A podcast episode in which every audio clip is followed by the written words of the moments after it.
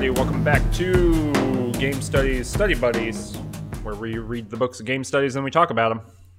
I'm uh, Cameron Kunzelman. And I'm Michael Lutz. Today we're talking about Celia Pearce's Celia Pearce in Artemesia, which we'll we'll talk about in just a second about what's going on there. But uh, 2009 book Communities of Play: colon Emergent Cultures in Multiplayer Games and Virtual Worlds. Um, had, had you read this book before? I had not. I'd also not read this book before. Um, probably should have. I was going to say uh, it, that there were parts in here that reminded me of uh, your your your master's thesis, actually. Yep, if I could go back and uh, rewrite that bad boy. well, you know, as I think all people feel about their master's thesis. If only I knew then what I know now. um, but uh, but yeah, I guess I was just reading, um, you know, the uh, Feynman's History of Physics and not Celia Pearce. that was a huge mistake on my part. Um, so you know, sometimes you make bad choices. Uh, but if I could go back and, and, do it, I certainly would have done that now. And the only reason I say that that's a real some inside baseball for people is is um, the concept of emergence, which I wrote about. Um, in my master's thesis uh, features pretty heavily here, although very differently and with a very different kind of uh, ethic to it. But yeah, I this is the first time I've read it as well. Um, I think you're you're the holder of the biographical information this time. Mm-hmm, I am. Uh, so Celia Pearce is currently an associate professor of art and design in the College of Arts, Media, and Design at Northeastern University. Uh, she got her PhD in 2006 from the Smart Lab Center, which at the time um, was at the Central St. Martin's College of Art and Design at the University of Arts London. Uh, and uh, generally speaking, her, her field of interests uh, lie on kind of academic art, uh, virtual worlds, and multiplayer games, as well as games and gender uh, some other sort of like things of note is that she is one of the uh, co-founders of Indiecade, uh, the Independent Games mm-hmm. Festival. Um, yeah. Also, before she was at Northeastern, she was the head of the Experimental Game Lab and Emergent Game Group at Georgia Institute of Technology. Uh, and she's written um, various other essays and co-edited some other books. Uh, and in particular like one of the books just to note kind of the continuity of her scholarship here was in uh, 2012 she wrote uh, and published ethnography and virtual worlds a handbook of method uh, that was co-written with tom boellstorff bonnie nardi and tl taylor mm-hmm yeah, uh, T.L. Taylor showing up a lot in this book and showing up in Game Study Study Buddies all the time. Apparently, yes and showing up uh, on Twitter to talk about Game Study Study Buddies sometimes. Shout out to T.L. Taylor, Thank big, you big so supporter much. of the show. Yeah. Um, but uh, but yeah, like uh, it, it, it has been interesting to read kind of this period of books and realize, like, see all the connections that are being made. Mm-hmm. Um, you know, this kind of network map of of who is in conversation with who, which I find is re- uh, really interesting. Um, I'm assuming you haven't read that the Handbook of Method. I, I have not. Okay. Well, me neither. I was gonna say, it turns out I'm I'm a Shakespearean Cameron, not a not a virtual ethnographer. Well, you know what? Also, same. or I'm not a Shakespearean, but uh, occasionally I'll have a meeting, and uh, I'm working. I'm working right now pretty closely with someone who is. Uh, it, it, she is a Shakespearean, and uh, and uh, we're working on, on a grant together. And uh, she'll be mentioning something about Shakespeare, and I'll be like, "Well, you know, I I, I speak to another Shakespearean all the time." And she'll like start talking about Shakespeare, and I'll be like, "No, no, no, I don't I don't know anything about Shakespeare. I just speak to Michael all the time." Um, so so you get your your appropriate promo in my life. You're Great. like my, my street cred. I'm like, I know a Shakespearean. I'm cool. Uh, just getting getting the good word out there, like mm-hmm. building up the the Michael Lutz brand. Yeah, exactly, exactly. Oh, okay. So I, I think our plan here, if if anyone has their book in front of them, Um, and if you don't, that's fine. But I just want to give everyone kind of a, a top-down view. This book is about 300 pages long of like full content, right? And they are uh, MIT Press, right? Um, uh, page page sizes, right? So it's a big square. So there might even be more text than a normal page um, on these books, and uh, or or, or uh, in these books. So our, our plan here uh, is to the the book is broke up broken up into sections. There's five sections. We are going to kind of leisurely breeze through section one, which is the first four chapters. Uh, they're kind of introductory. They're a little bit methodological. We're going to kind of talk about those in a general sense. Uh, the second one is about it's so the second section is titled the Uru uh, diaspora. We'll get into what that means in just a minute, but it's about the specific kind of thing that Ooh, happens around the. Please cut that. Unless unless we're going to save that for the the ranged touch soundboard. Have you been sitting on that for weeks? Like as soon as you saw it, where you were like, where you were like, Uru, ooh, Yes, no, like the the second I started reading this book and realized that Uru was you know, going to be the thing, I was like, ah, I'm going to have to make an Uwu joke. All right, I'm gonna leave it in now. It's too good. Everyone will love it, or they won't, or people will be may just absolutely mad about it. Um, you know, uh, uh, f- retweet if you hate it. Hit that fave button if you if you if you love it. um, the uh, but anyway, so we're going to talk about that. This kind of play community. We'll we'll figure that out. Again, that's going to be kind of a kind of big point by big point, just because these, as we were talking about off mic beforehand. Um, I, Michael, you were saying this book is really dense, um, and I don't think dense in the sense of like highly technical, but th- there's a, an economy of language to where a lot of information is delivered very quickly um, throughout the whole thing. I, it really was kind of a, a an endurance kind of thing to like sit and read a whole bunch of chapters in a row. Um, if I'd have been a smarter person, I would have started reading this several weeks ago. I mean, there are just you know for reference, there are 17 chapters in this book total, Yeah. and I think that might be the most chapters of any book we have read. I'm trying to think. Yeah, with, I think. with I mean, I- potentially the exception of Hamlet on the holodeck, which is which was Mm-hmm. similarly like a very sort of um, a, sort of thick book in terms of like what it's doing conceptually and the types of information that it's giving you your overview or on, and then giving kind of the analysis of, and then a projection from, and it's doing a lot, right? It's it's doing a lot in the same way that Hamlet on the holodeck does a lot of things. Absolutely. Um, we are probably going to skip uh, section three, um, which is uh, it is a research method chapter about doing ethnography within a game, particularly a, a virtual world.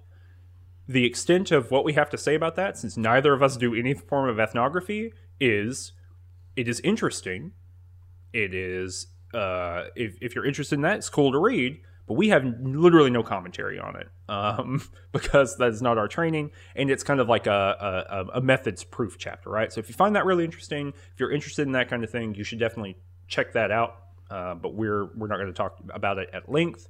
Um, although we will absolutely talk about like what this ethnography is doing in section four, which is kind of a, an, an uh, auto ethnographic account, or it's or, or, or yeah, I mean it's Pearce's account of what happened there. We're probably going to spend a big chunk of our time on that, and then section five, which is kind of like a longer conclusion about what these methods allow a scholar to do. Uh, we'll hit on some high points there, but but uh, probably spend less time there as well. So we're going to spend a lot of time on the kind of big, um, unique sociological slash anthropological things that are going on here, and less time on the nitty gritty of method, um, which is, like I said, cool to know, but not something that is. Uh, like I can't give you really fine grained interpretations of what's going on here because it's just just way out of my field. Same. Uh, yeah. Now, uh, remind me. I think you're you're a Shakespeare scholar. No, it's, I am God's holy fool.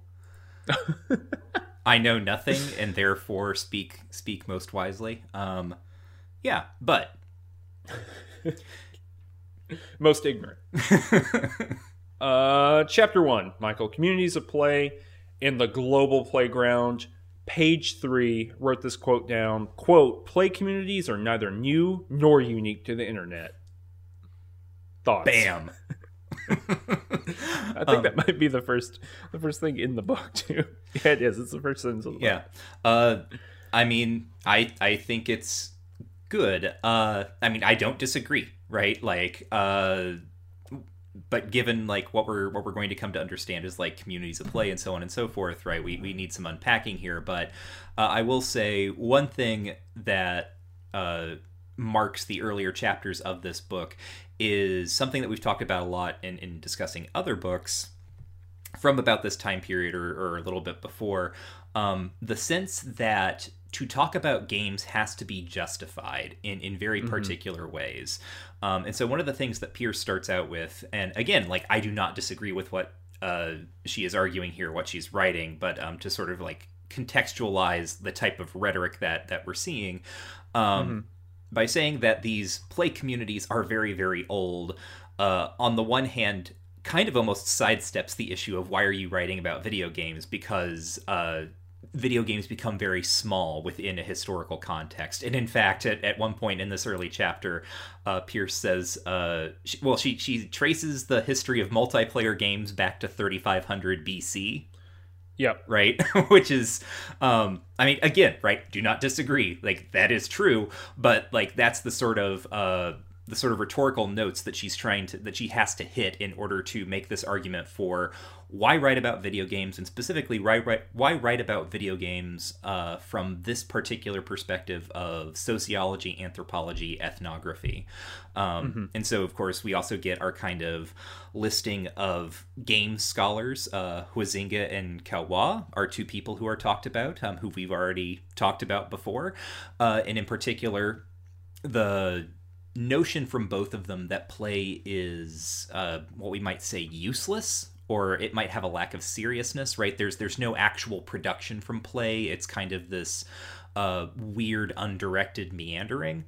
Um, and she also talks about uh, Brian Sutton Smith, who uh, is a has differs a little bit on, on that point with the ambiguity of play, uh, and she said she sets out saying, "Well, no, actually, right the Huizinga and Caillois, they're wrong. Like play play has a goal. It has an aim. And that goal and aim is deeply imbricated in sort of the social nature of ritual uh, throughout human history.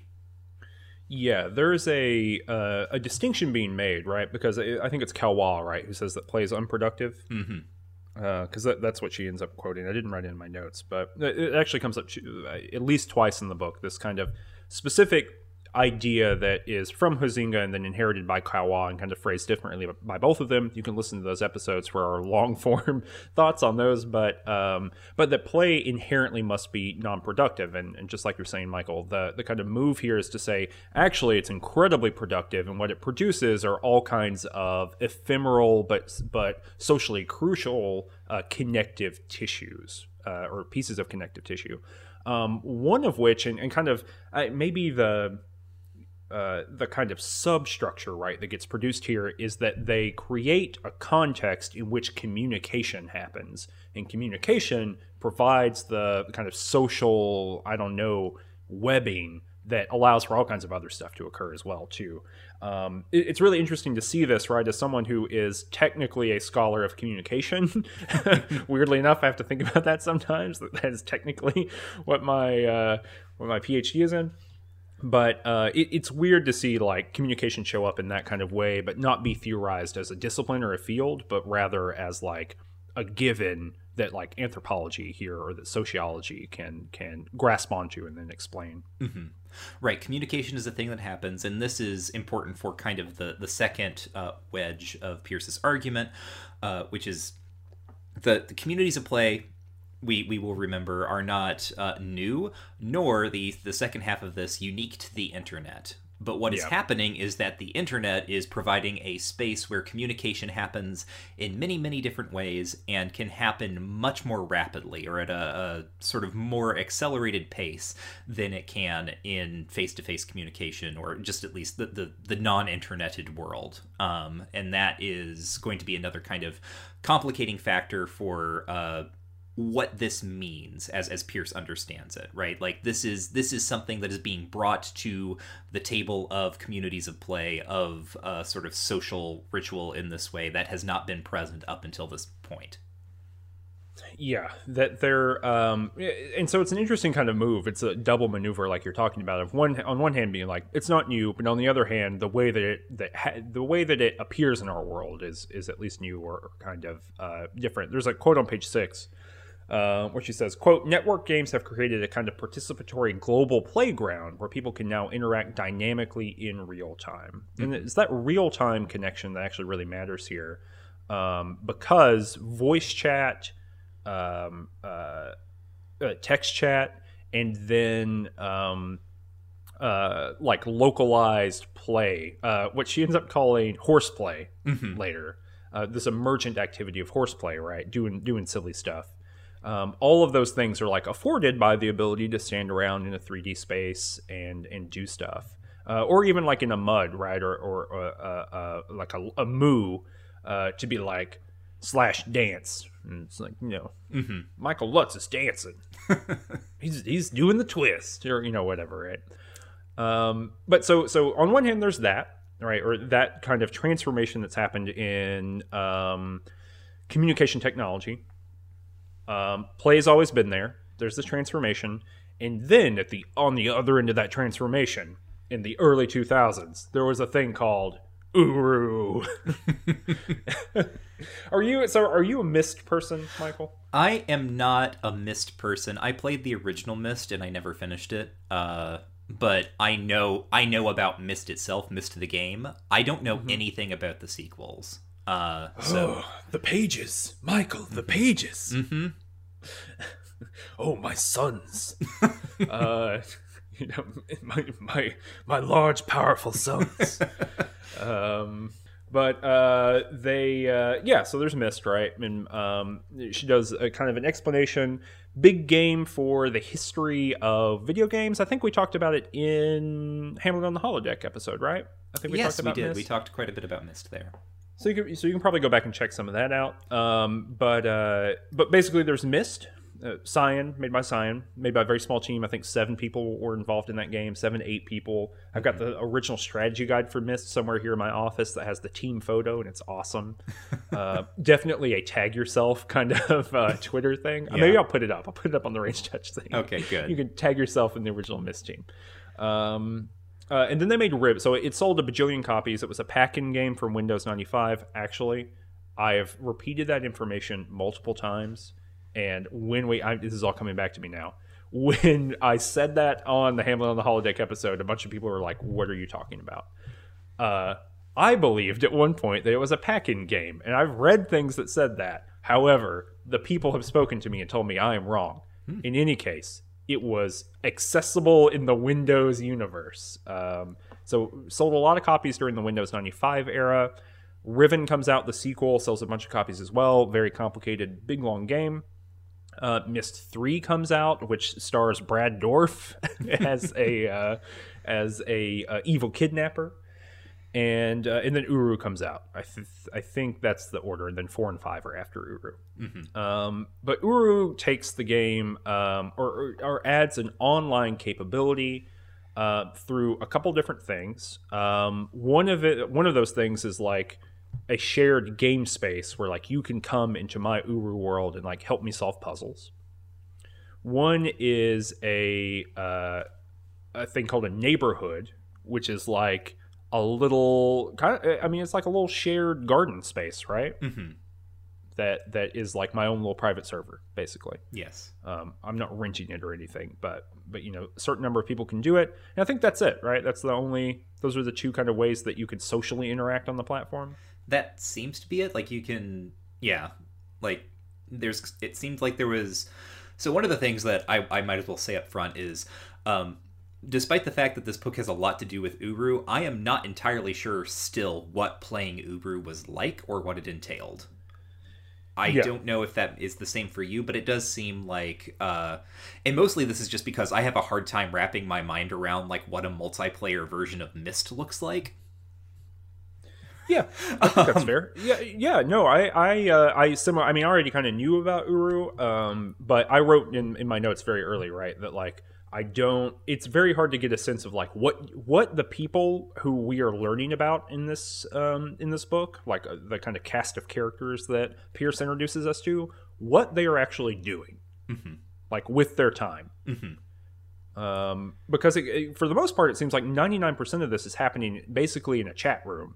Um, and that could be how they're using it most of the time, right? It's just as a social space. But sometimes, I mean, she talks about how sometimes people were going to each other, people's worlds to do stuff. Basically, I mean, from my memory of Uru, right? Basically, there was like the single player space where you went into this big 3D world, and as opposed to Myst and Riven and then Myst 3, right? Rather than kind of single screens, I think Myst 3 uh, had scrollable screens, so they were bigger than the visible area um, they still weren't fully 3D, right? And so this is the first kind of big, fully 3D, misty puzzle universe. Um, and then you were just solving increasingly hard puzzles to like go to different ages. Okay. So it was like it was like Myst. Yeah, I don't think there's much more to it. Yeah, so that was yeah, I guess that's the other thing, right? Is like uh and this is partly like game design brain poisoning, but like I am not quite sure what the core loop of Uru was.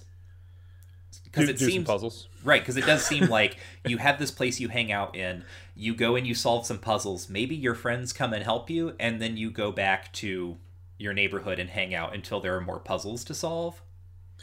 but there were never more puzzles to solve.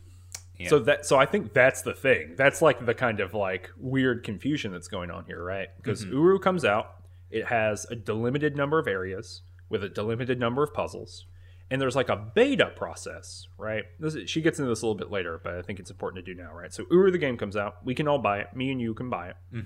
Uh, there is a basically a beta of the multiplayer content that exists that some of us get access to, right? There was a long waiting list. Mhm. And so then after we access that beta content, then we could hang out in my neighborhood, which is like our, our own little private garden. Mhm. But but that's not even like out of the box behavior.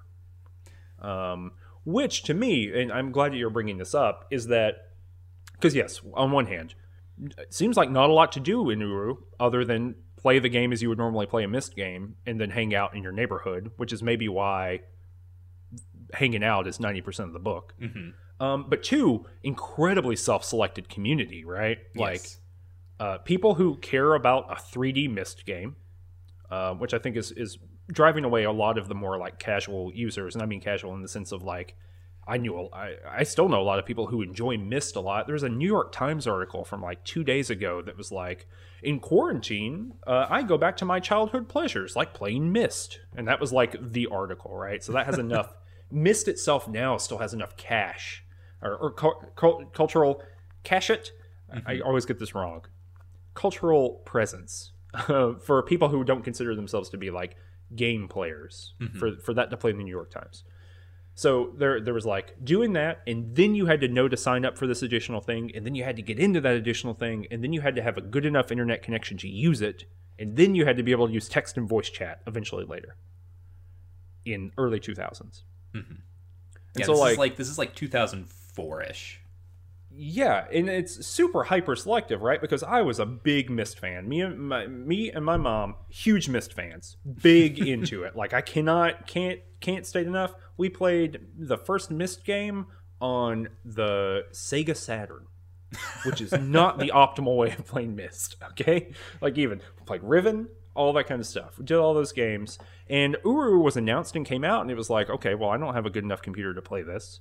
Um, I don't have the internet period like hard stop um I, and certainly like the idea of voice chat at that time would, it was just completely like not gonna happen right Yeah. um especially for me right I, I think probably like ventrilo in 2005 would have been the first time or 2006 and like ventrilo at like someone else's house right Yes. um, so, anyway, that's all to say. Uru exists. It, it, it, attracts a certain community, and but that community, I think, is is pretty self-selecty in more ways than just like, do you like Myst or not? It's very self-selected in income level, in uh, uh, region, and all kinds of things like that. Mm-hmm. But I've gotten us off on a tangent.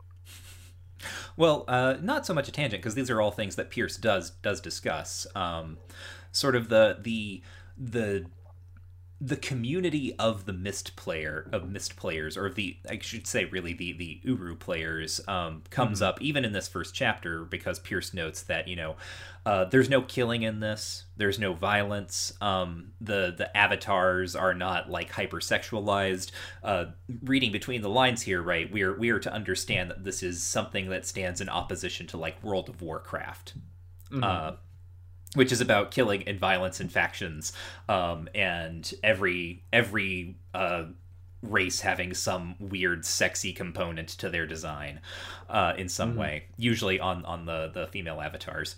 So, uh, Uru here rhetorically gets figured as kind of a, a, contrast to World of Warcraft, and so we get a kind of contrasted group of players who are more interested in things like collaboration, puzzle solving, um, so on and so forth, right? So there is a, and then later on in the book, uh, for I don't remember which specific chapter, but she does also get into kind of the uh, the class distinctions, right? That the, that the Uru players tended to have more disposable incomes, at least partly mm-hmm. because uh, a lot of people who are getting into WoW are people like your our ages, right? At this point, mm-hmm. right? Like teenagers uh, who can afford this. Uh, what was the original WoW subscription fee? 10 bucks or 15 bucks yeah it was pretty cheap like i know i was like working at walmart and paying for a wow subscription right um mm-hmm. so uh, and and the other thing about WoW is that it was a thing that I could like dip in and out of between like work and school and uh, whatever else I was up to, whereas Uru ends up uh, attracting people who remember myst right? Like, so again, p- tapping into like your bit about that self selection, right? People who are really into this CD ROM game from 1993. Mm, that's me. That's mm-hmm. me, buddy. Well, I mean, it's you, right? But it's like, yeah, it's it's yeah. these are the people to make this distinction, right? These are the people who were buying if if if Myst had been a Windows pack-in game, right? These were the people buying the newest Windows P- Windows PC in 1993 and getting that that Myst CD. Yeah. Right. Or these were people who knew what a BBS was before 1995. Yeah. Right. Yeah, it it does seem for it, it's interesting that there's a lot of well, I guess we'll talk about it later, but there's an interesting kind of um, seesaw here between, on one hand, claims that many of these players kind of felt the the experience of being an avatar for the first time or found that significant in Uru versus them being a um, uh, a kind of enfranchised audience who were like familiar with these things already. Mm-hmm. Um, we don't get a, we never get a good sense in the, in this book. I don't think that I can remember um, of where did the people who were playing Uru come from before they were playing Uru. Mm-hmm. Right. We get a, we got a good sense of like where the Uru players went. Yes. After Uru closed down, spoilies. Uru closes down very very um, rapidly. Yeah, very, uh, more than once. but uh, but but yeah. So anyway, we'll, we'll talk about that. Uh, something I want to flag here that's going to come up again later too is she calls uh, the Uru closure that happened. So uh, Uru exists as a single player game, has this beta multiplayer component uh, they allow people in on a list by list basis, and then there is a quote unquote clerical clerical error that allows everyone on the list in at the same time. And then a few months later, that same clerical error happens again, and everyone gets in. And then like a month later, the game closes down for good, or that that uh, online component closes down without ever being launched as like a real full feature. Um, and there's some speculation here about why that is. Ubisoft, the publisher, says, "Oh, it's because there weren't enough players." Where um, uh, the the the vibe that Pearce gets from the community is that uh, the servers just couldn't handle like an actual number of players. You know, she says slowdown started at 15 or 20 people. Um, and so if you have hundreds of people, which she eventually gets to, that's really difficult. But she says uh, that there is a quote shared trauma that happens Mhm. uh, when when this closes down. And I'm, I want to be a little bit attentive to, attentive to that language of like trauma and violence that's happening here. It's going to come back later Mhm. um, because I I, I I don't know if I want to push on it necessarily, but I do think it's worth being.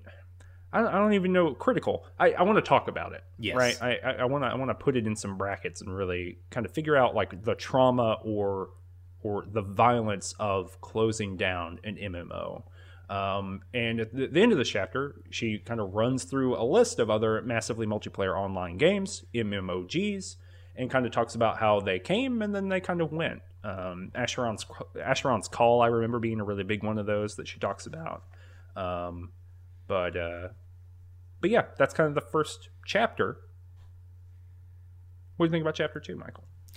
Uh, chapter two is interesting because this is where we kind of get into some uh, uh, claims, like making distinctions between different types of games and uh, sort of trying to establish a vocabulary or a grammar for talking about things that don't necessarily have a, a meta language uh, to describe them already. Um, And for what it's worth, I, I tend to be skeptical of this sort of thing, even though, like, sometimes it's necessary. And I do think here it is necessary. And I think that something that is good about Pearce is that uh, I never get the sense that, to contrast her with, say, Espen Aarseth, um, uh, never seems to have the the sense that the the particular sort of program that she's put together to describe this this instance of the object is necessarily the final way of describing it. Um, So just to give you, you, you already mentioned uh, one of the terms that she puts forth here, which is massively multiplayer online games, MMOG. Now, you and I, and maybe most of our listeners, might be inclined to call something like Uru and something like WoW and something like Second Life all games. But in this chapter, one of the things that uh, Pearce wants to do is point out uh, a difference between what she calls MMOGs, which are the games, and MMOWs, which are massively multiplayer online worlds. Mm-hmm. And then um, there's a third term that comes in here. It's virtual world, isn't it?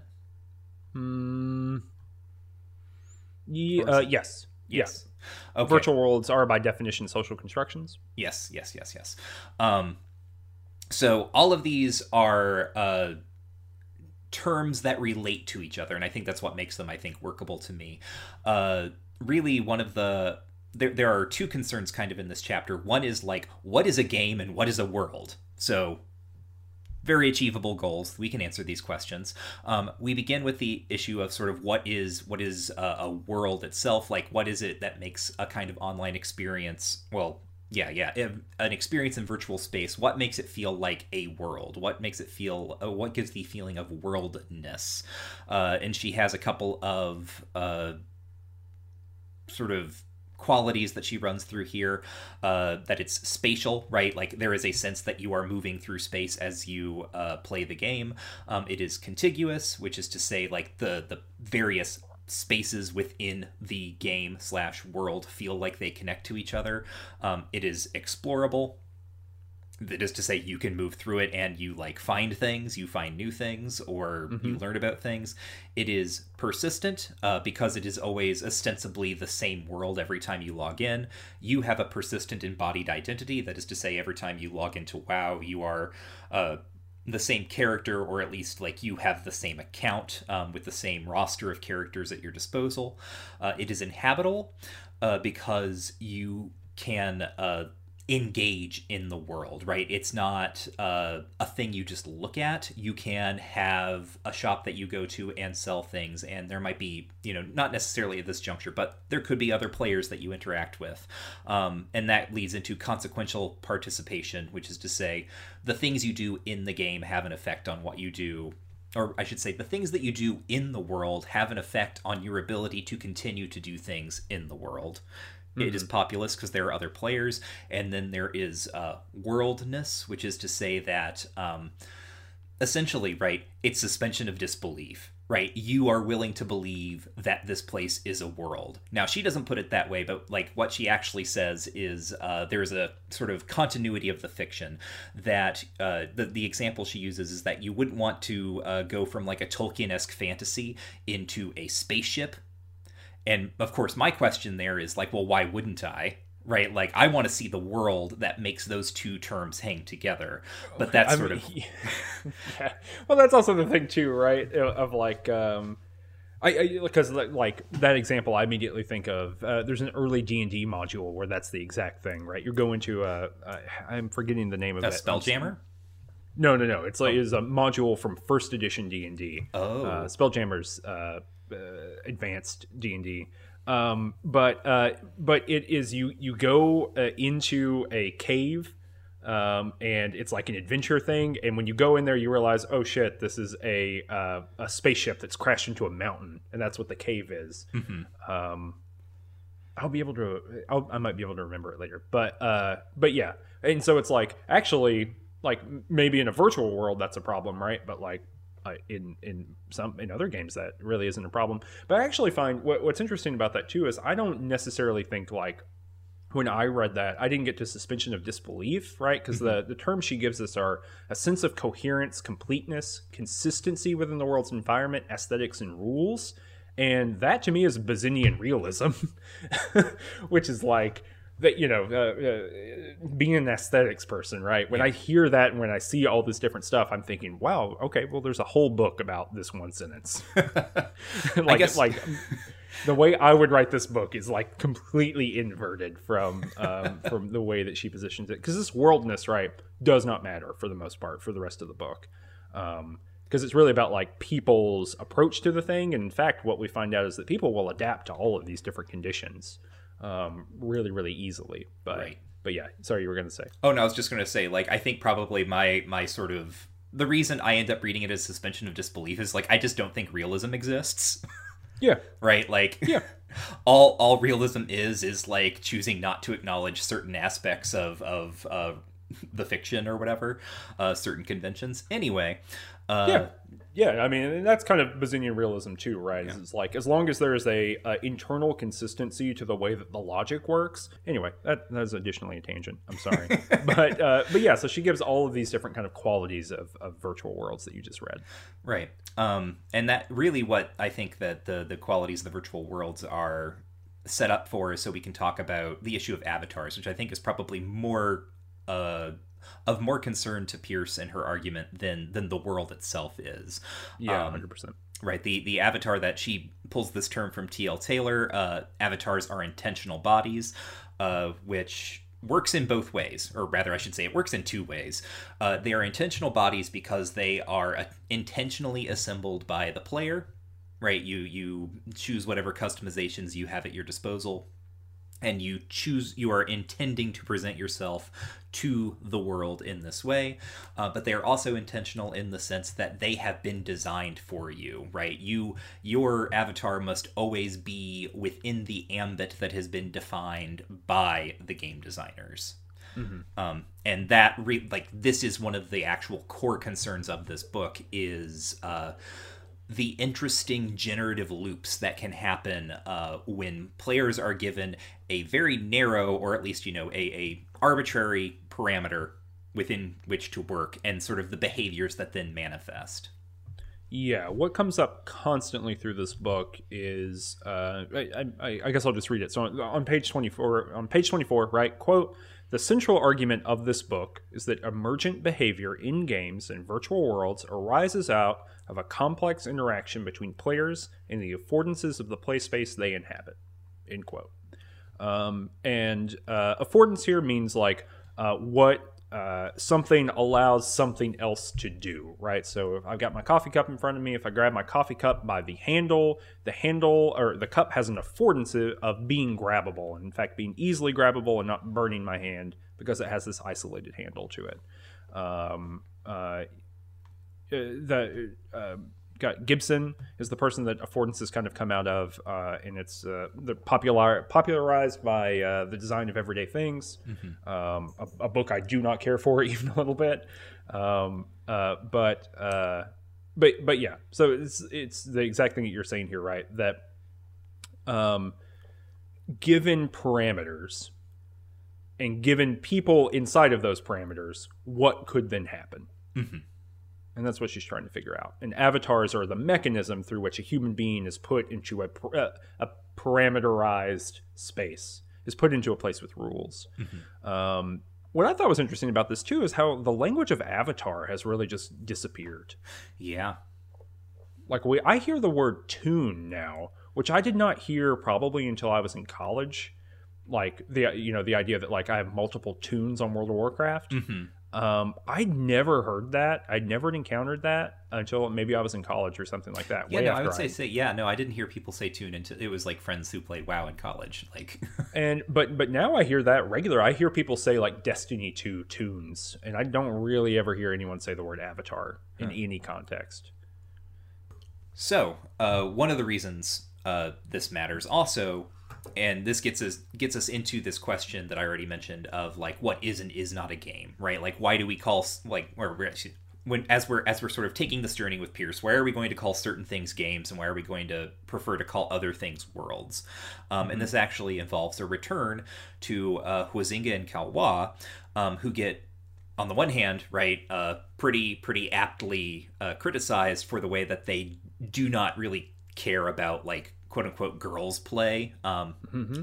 uh, Caillois specifically kind of like writes it off as practicing to be a mother, and Pearce calls them out on this. Uh, But then also points out uh, that the distinction that Caillois makes between Ludus and Paideia, which, uh, to refresh your memories, uh, Ludus is play defined by a rule set, um, and Paideia is sort of more directionless, um, more childlike play. So, like, uh, a, a child sitting uh, with their dolls and impro- improvising a story. Uh, and you know nothing like everything just kind of happens and it's constantly escalating and so on and so forth right? There's not a, a aside from like the imagination there is not really anything that is hemming that in. Uh ludus is something more akin to like athletics or sports or so on and so forth. Um Pearce revisits this distinction because she thinks it's helpful for talking about something like World of Warcraft, which is a, a ludic virtual world, because that is a world filled with rules, uh, like certain trajectories that have been planned out for you as the player, right? Certain hurdles you are going to have to jump. You are going to have to get to this level before you can have this kind of behavior, right? And that sort of thing. Um, Yep. That is how those affordances get fed to you or are structured for you, uh, versus something that is more like uh, Second Life, which is Paideia. Um, and that is where she makes that distinction between game as uh, something that is more ludic and a world which is something that is more Paideia. It's more about uh, giving you a space in which to just sort of do stuff, which is not to say that uh, there is no Paideia in a ludic space and there is no ludus in a Paidaic space, but that there tends to be a kind of tendency. That's a great sentence. That's fantastic. Put that on my tombstone. Uh, there tends There to tends be to a be a tendency. Michael Lutz, 1933 to 2021. I'm, I'm a Metal Gear Solid character now. Oh, boss, that's an enemy gunship. Yeah. It's uh, it, it shoots ludic properties. you, you you gotta dodge its bullets, as opposed to the horse over there, which affords a more paideia capability in the world. Right. So there we go. Right. Uh, the the the the thing that Pearce says is that all virtual worlds have rules. Um, you know, every every interaction you can have with a virtual world is going to be constrained in some way by what has been programmed for you. Uh, the question becomes recognizing sort of different uh, philosophies of how that uh, interaction can be programmed, and then thinking about uh, what what sort of behaviors emerge out of those affordances. Um, and this is something she talks about here is play ecosystems um, to give the idea that uh, as, as an ecosystem, right, that there are multiple simultaneous factors uh, happen, right, all interacting with each other, and from there these behaviors can emerge. Yeah, and that there is a so so if we think about like Uru, and this is something that only got explained later, or maybe it's like lightly explained here, but I didn't really understand it until later in the book. Um, so like what she's talking about here uh, that I think is really helpful to just say up front is that there was Uru, which is a game, right? You know, it's its own particular little thing. You can hang out in your neighborhood, all this kind of stuff. That exists, but at the same time, there are, or, or, or maybe let me rephrase. After Uru is uh, closed down, uh, people some people move to there. Is that what it's called? Oh, there. Yes, yes, yes. There. There Okay, dot So some people there.com. Some people move to there.com. Some people move to uh, Second Life. Some people move to this like third thing that is homebrewed and created by one person named Eric. Those those constitute a larger ecosystem because players are moving back and forth through them assumptions architecture aesthetics ways of designing the world and they're all in conversation. So they all move and circulate between all of those things and they're in conversation with uru this thing that doesn't even exist anymore right? Or doesn't allow them to play in it anymore. Then later on people basically uh, reverse engineer the server system to restart uru and then it like kind of comes back right? So there's this circulation of stuff right of all these different things going on throughout all those different things which constitutes uh, so each one of them has their own play ecosystem and then the whole thing constitutes a play ecosystem and then there's a bunch of supporting technologies right so like uh, Ventrilo voice chat software, maybe like AIM or something like that. I don't know if that's too late, but right, additional chat software, uh, MSN Messenger. I don't know. Um, so there are all these different other uh, uh, the uh, forum that they use. They have like an external forum that all these people are still talking to one another. Um, all of those things together produce what Pearce calls the ludosphere. Yes, and I I actually really like this. This is one of uh, the sort of revisions that she makes to Huizinga, who talks about the magic circle, or rather, I mean, he talks about it. He does in fact talk about it. That's in the book. Uh, But as we discovered in our episode there, he talks about it maybe once, and then everything else is everyone talking about him talking about it. Yeah. Um, but whereas Huizinga kind of suggests the uh, staidness of the magic circle of we're going to play a game, we're going to go to the soccer field or whatever, and whatever happens on the soccer field is going to stay on the soccer field, right? It's like this total like remove from the actual world. Uh, Pearce says that there are actually overlapping magic circles. Uh, the sorts of drama that, or the discussions or the drama that happens on their forum which is not really a game, right? Like we would not call the forum a virtual world.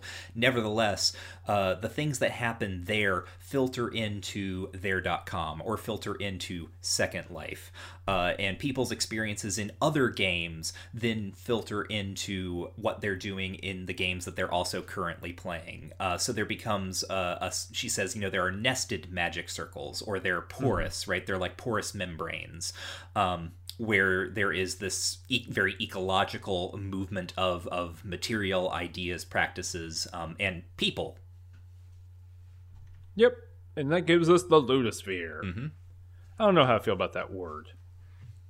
I love the idea. Yeah. Not sold on the term ludosphere. W- w- why not?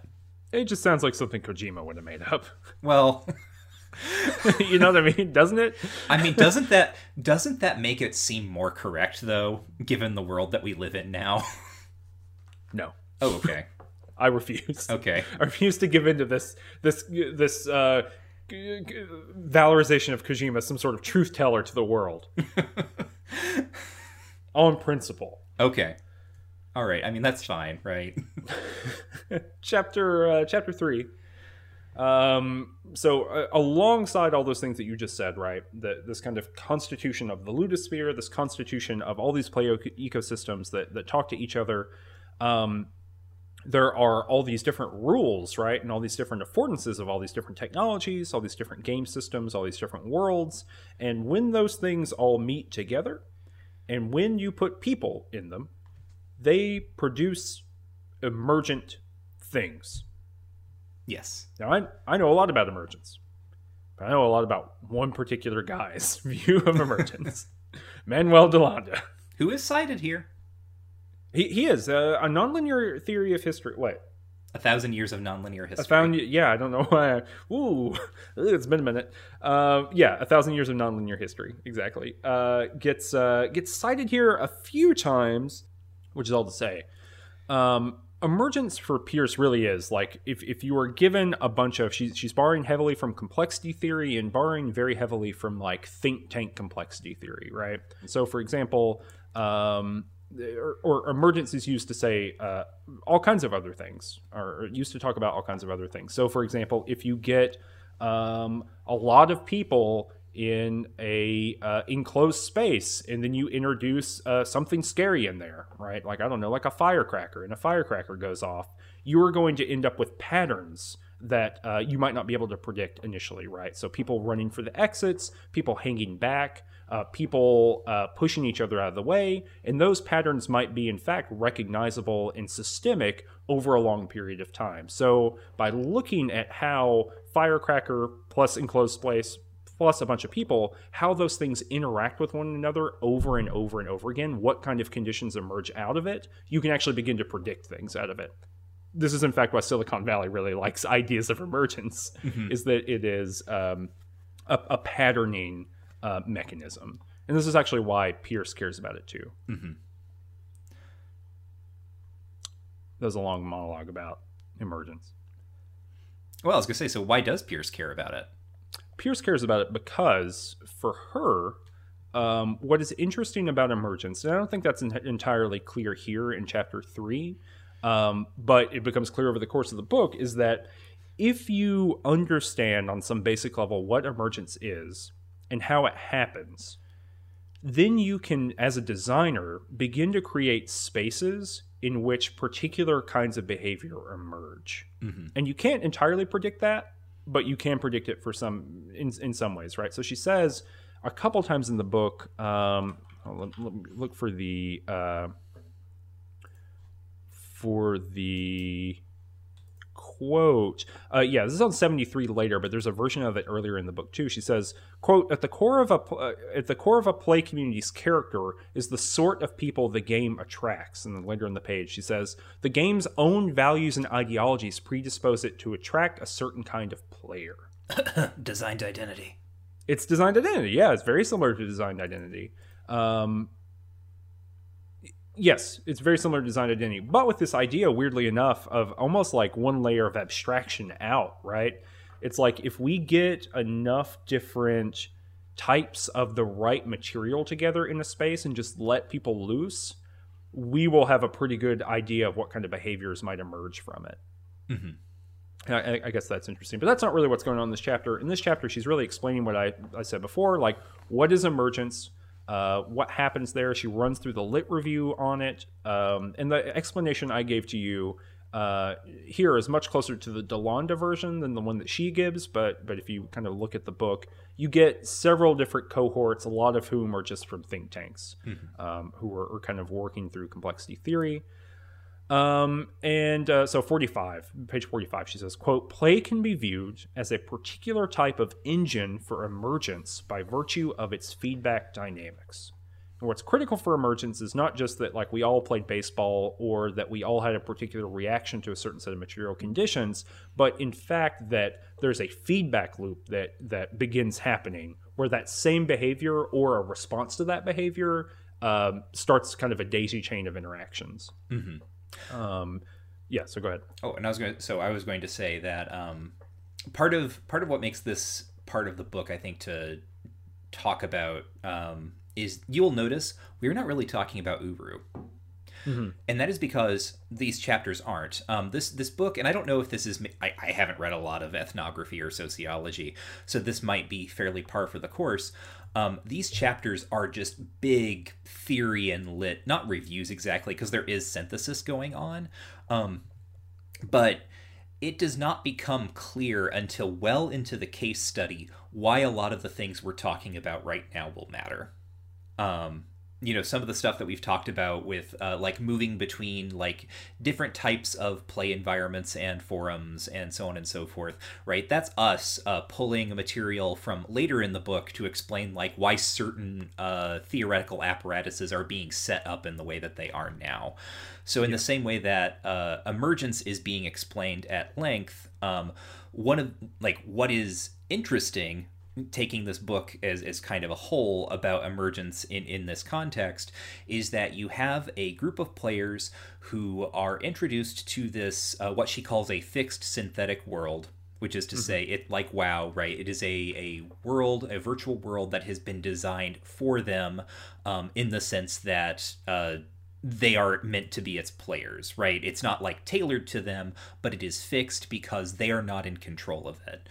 Um, they see this world they experience it for a brief time and then they lose it and they are sort of cast out into the rest of the internet, right? Uru is gone, and so they go to There.com and they go to Second Life and they go to KoalaNet.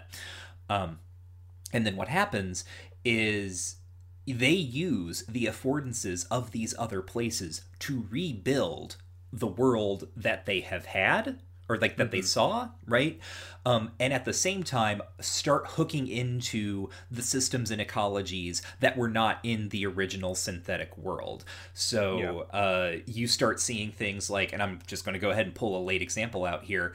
Um, a person in i think yeah one of the um, uru players who moves to There.com wants to recreate a certain type of building uh, that is very common in Uru, and they call it the Cone House because it it's it's a building and it looks like a cone.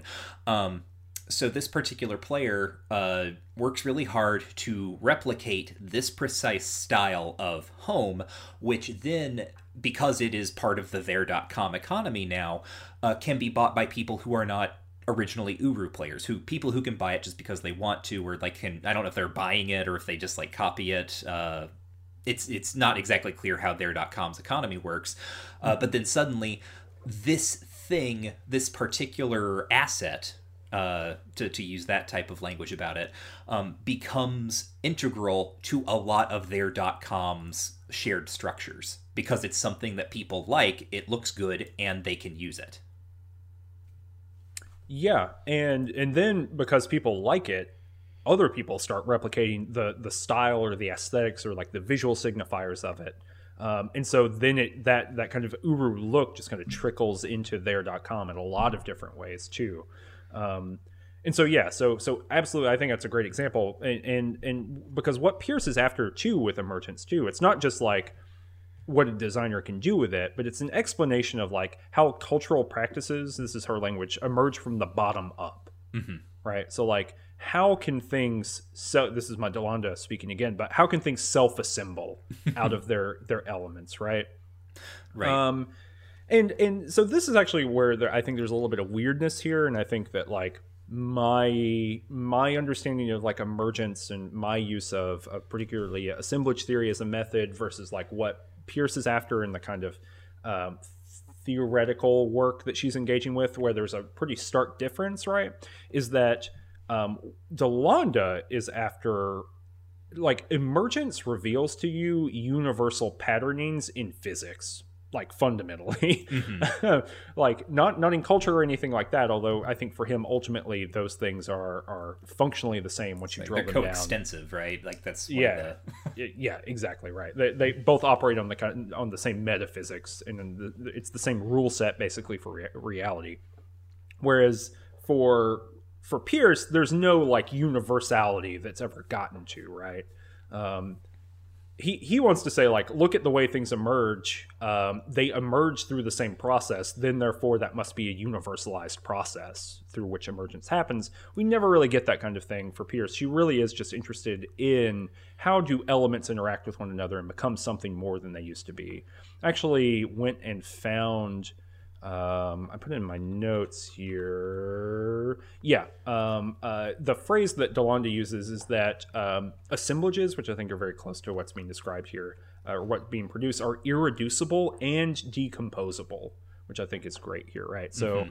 Um, the the Uru house, right, is or or the the the the thing that generates the Uru house, right? This kind of uh, human um, who who builds the Uru house that can then become a commodity in this There.com economy, right? Like that process itself is an assemblage, and it's there's no way we can pull it apart. It's very unique and weird and by itself, but you can rip it apart into its different pieces. Mm-hmm. Um, but it won't be the anything else, right? It won't be something less than that.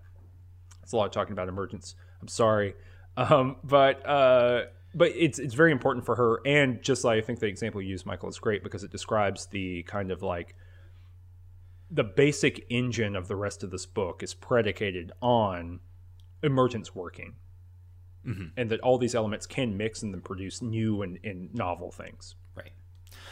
Uh, and then the last chapter in this section is more about the the sociology ethnography kind of angle. Uh, which did you have many thoughts on this? Um, I didn't know any of these words. I, I know it's very weird, or uh, maybe not weird, but it's interesting to me, I guess, that the word intersubjectivity shows up like a lot in game studies, Mhm. like a whole lot, and none of it is ever what I understand the word intersubjectivity to mean. Well, what do you understand intersubjectivity to mean? And Well, keep like, it short. you know, yeah, yeah, absolutely. Uh, intersubjectivity, literally the co-constitution of, of of subjectivity, right? That Mm-hmm. these things are. You know, I'm very Merleau-Pontian in that regard, um, and that that's happening here, right? In the sense of like intersubjectivity for Pearce is that. Uh, you interact with other people, and there's a feedback loop that, that occurs that where you both get like made. Um, but like I, ha- I think I, I have now come to understand I have a really weird way of thinking of subjectivity. I guess uh, where you know I'm very influenced by French theory of the back half of the 20th century. Well, And so who like isn't? sub- what you know what? Who isn't Michael? Mhm. Who's who's not? But yeah, that like subjectivity is a rule set that's like applied to you. Mhm. It, it's not it's not really organic in, in much of a way. You you can make it your own, right? But like you you become a subject. You were made a subject um, through a lot of big social processes and some micro processes too. But you know, there's the the the family home school and office, right? As as Foucault would say, that turns you into a subject, right? Mhm. It is not from the bottom up. It is in fact from the top down, almost exclusively. Um, which is how like all kinds of different forms of subjectivized violence happen to people. It's it's because the, you're produced as a thing and then policed as that thing.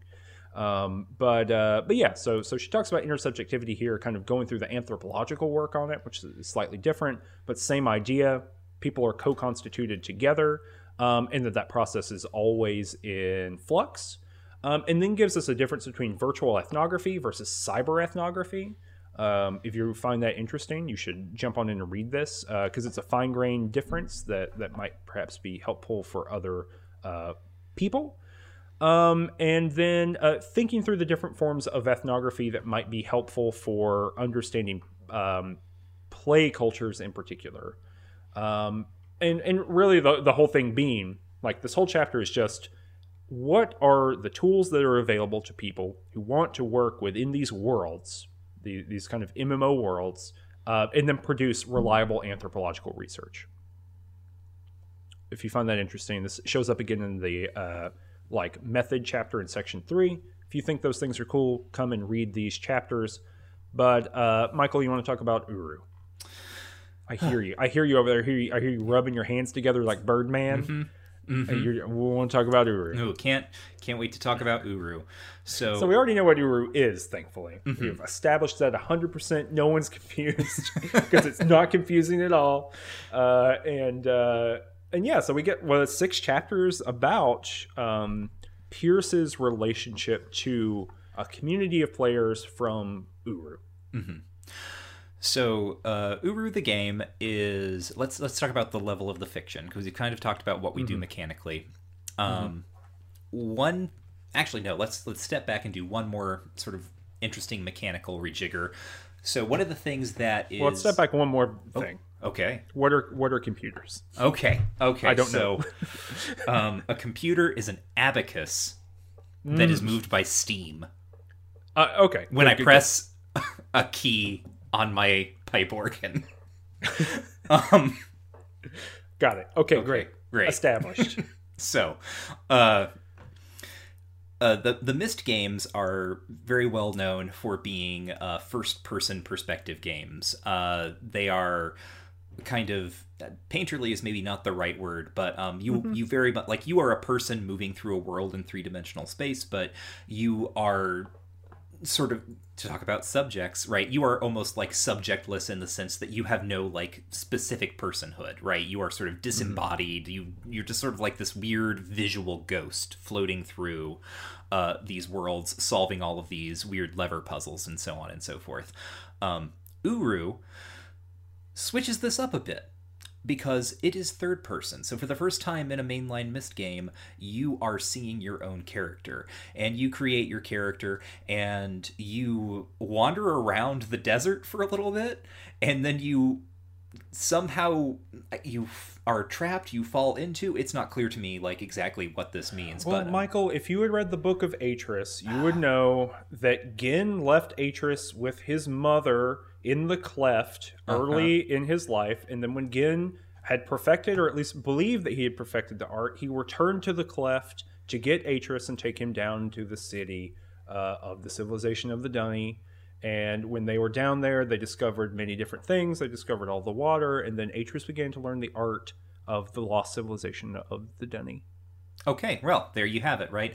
Yeah. Uh, you, as the player, are you you go into the cleft, uh, and yeah. you are you you the players, right? Collectively, then um, are being tasked with the recovery of artifacts or like information of locations of the D'ni, which is a D apostrophe N I. They are this sort of long vanished uh, civilization or race. Um, and uh, as you learn more about the sort of history of of these people it gets more complex right there's a race of i don't remember the specific word that is used for them but like they are called like beast people or beast races or something like that that the yeah. the d'ni keep as slaves even though the d'ni are initially uh, represented as very peaceful and loving and sort of you know new in that new agey kind of way. Um, and it turns out like oh they might not have been so great, and this is something we have learned through our exploration and recovery of, of artifacts, of of locations, of ages, which are the sort of fantastical. Uh, pocket universes that are connected to books that the D'ni could create. Yeah, yeah, the the D'ni civilization. If you were if you read the Book of D'ni, mm-hmm. the third book in the in the trilogy, um, you find out that they go to Terahnee, which is uh, an age, and it's kind of the last vestiges of D'ni culture, and it's entirely predicated on slavery. Oh, um, cool. So so this is kind of uh, uh, you know, continuing the story that had already been established in the fiction. Mm-hmm. So uh, yeah, that's uh, that's sort of like what the what the game is as as a setup.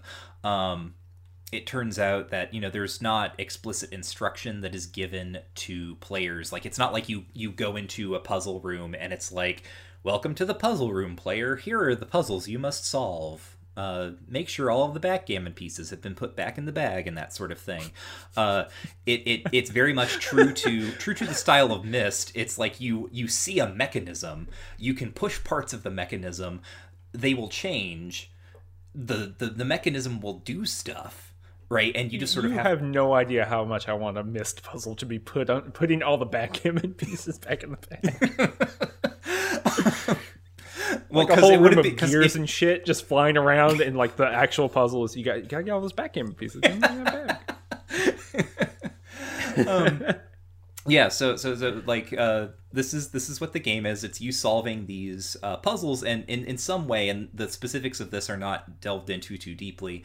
Um, solving these puzzles gets you additional information about the backstory of the society, which um, actually calls to mind, uh, you know, some of the stuff that we talked about in our Henry Jenkins episode. Mm, mm-hmm. In, in that, right? Like the, the environment is intended to tell the story, and you are supposed to kind of solve the environment.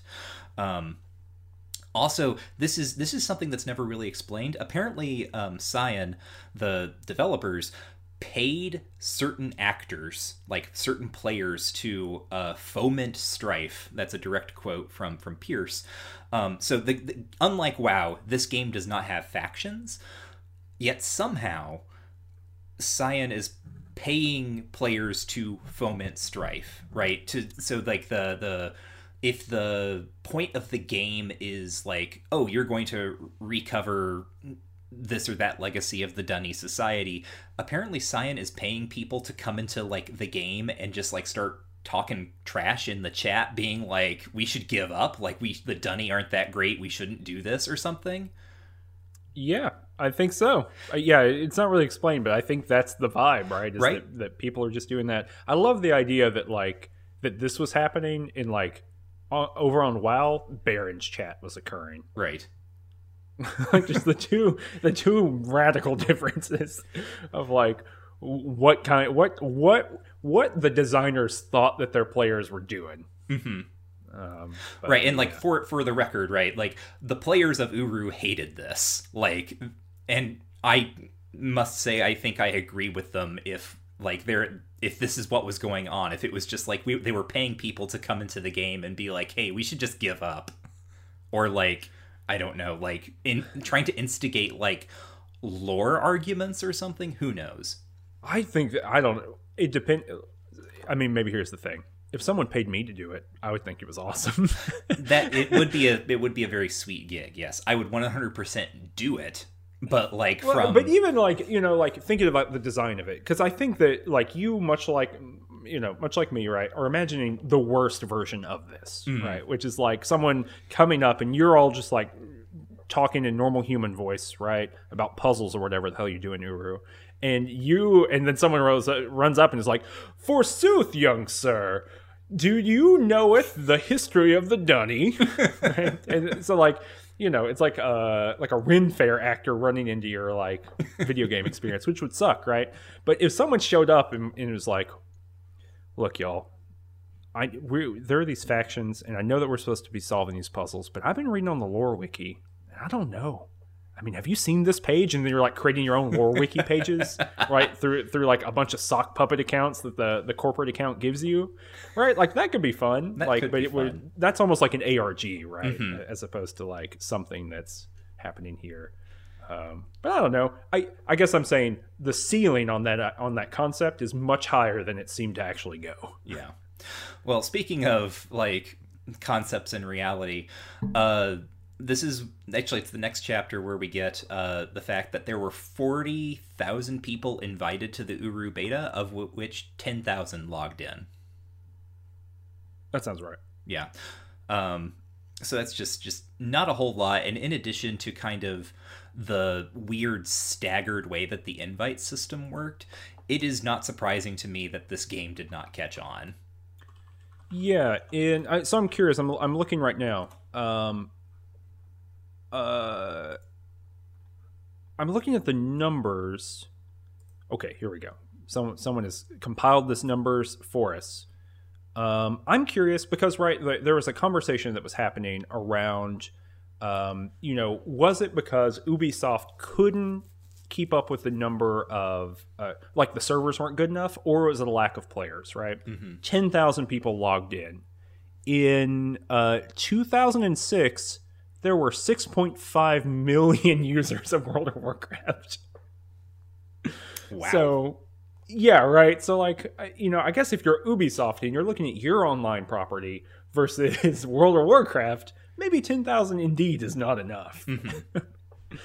um, you know, to be fair, as a lover of Myst myself, right, as someone who wants to, who believes that Myst has the moral authority here, I uh, I can I can perhaps see the business argument.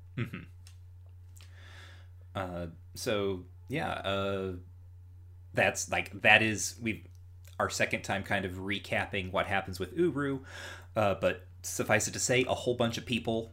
Um, I think it's even if it's you know ten thousand or less, it's still a whole bunch.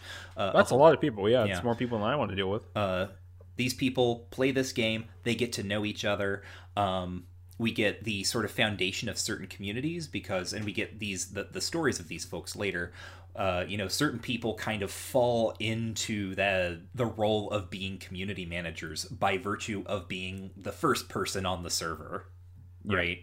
Um, the first person in this beta everyone else shows up and they're like little babies and have no idea what they're doing. And it's like you were here first right? You're the one who knows. Like help me help me figure out my way in this game and these people arise to the occasion which is what uh, you know pearce would say is another sort of example of emergence Yeah, yeah. That like these people are going to self, um, you know, knowledge is going to be transferred among them. Uh, it's based on like who got there first and was able to claim the neighborhood, and so like you got to kind of ally with them. Um, and so yeah, so from here on, we get the creation of this thing called the Gathering of Uru.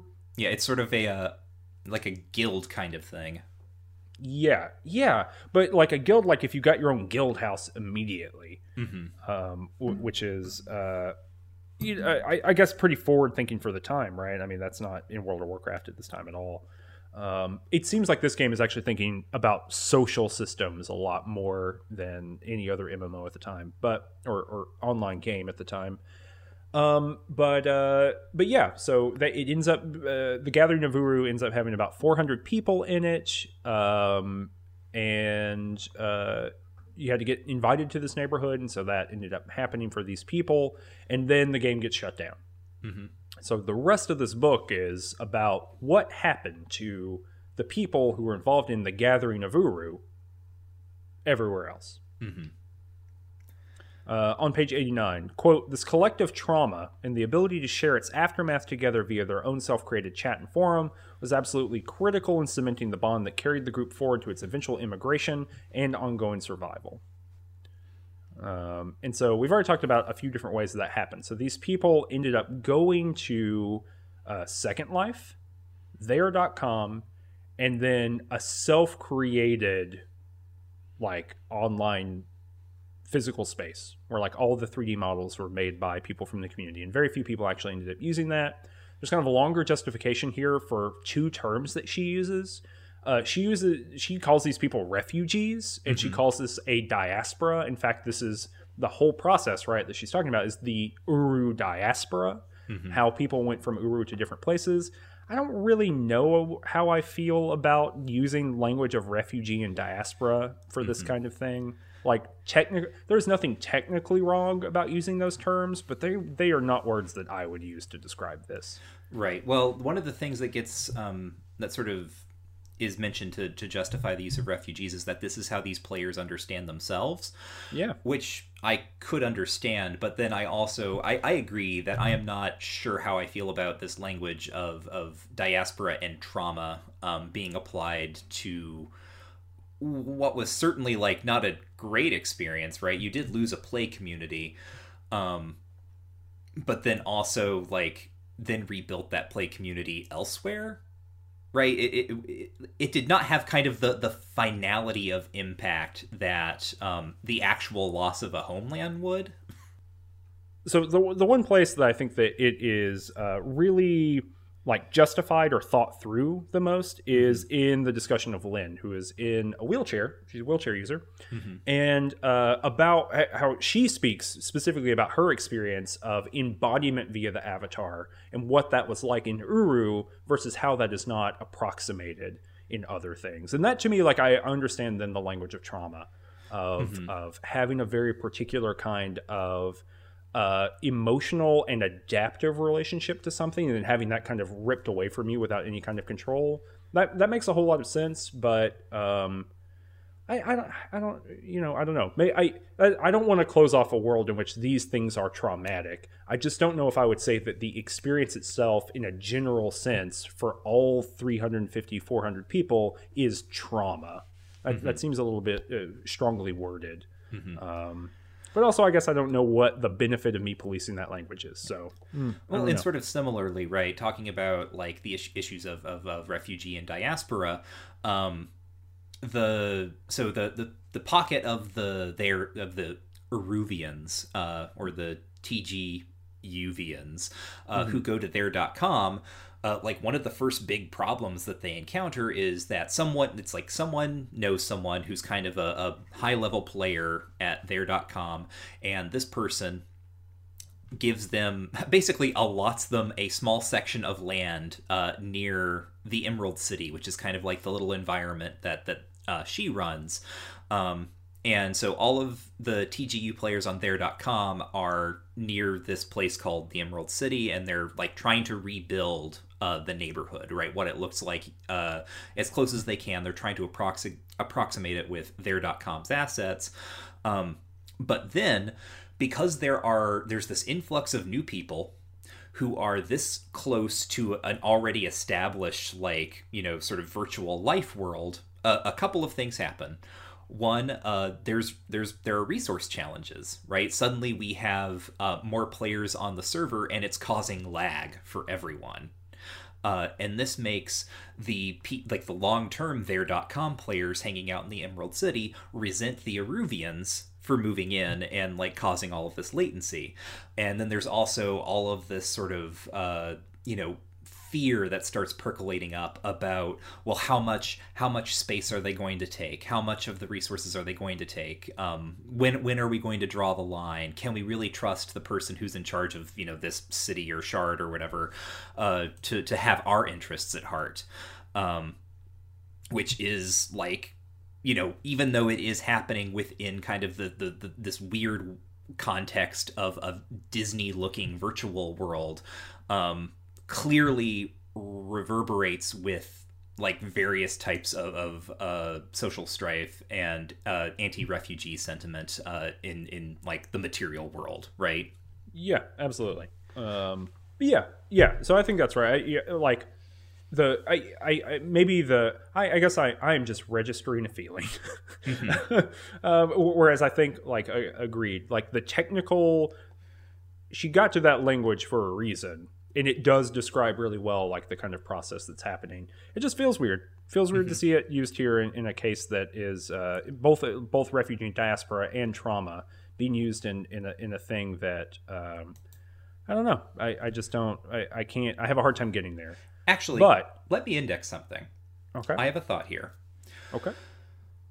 I think part of the reason you and I might have a, a bit of a side eye toward this mm-hmm. um, is that, and I've already mentioned, I think, that this book is kind of a product of its time.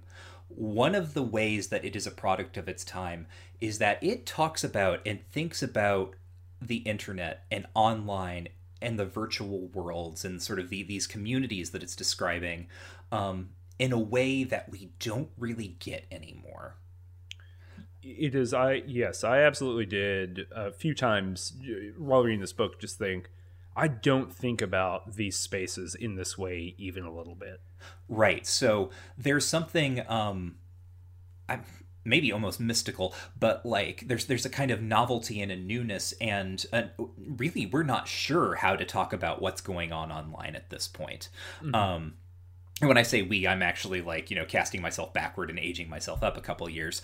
Uh, but uh, you know the online still feels so separate from the real world that this is the language that kind of presents itself when we're talking about the movement of these social groups.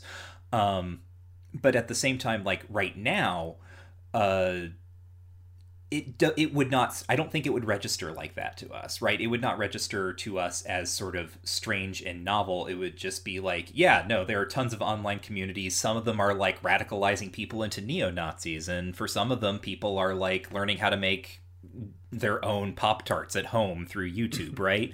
Yeah um, and they live and die every day. Right exactly and, and that maybe is part of it too right? Is like for like if it, it, would be unfortunate if one of the many communities that I consider myself a part of. So, for example, if uh, uh, Chip and Ironicus stopped making YouTube videos, YouTube mm-hmm. Let's Plays, that's a community that that I see myself as a part of in the sense of like I watch those videos every time they come out. I've been doing it for a million years. I know mm-hmm. you do that too, or you've at least been watching them for probably longer than I have. I've, right? I've been watching them since high school.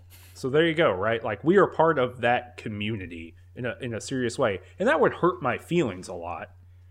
Like I would feel bad for like a day, mm-hmm. but I wouldn't describe it as trauma. Right. But I'm also not expressing myself through it, so you know, I don't, you know. Yeah.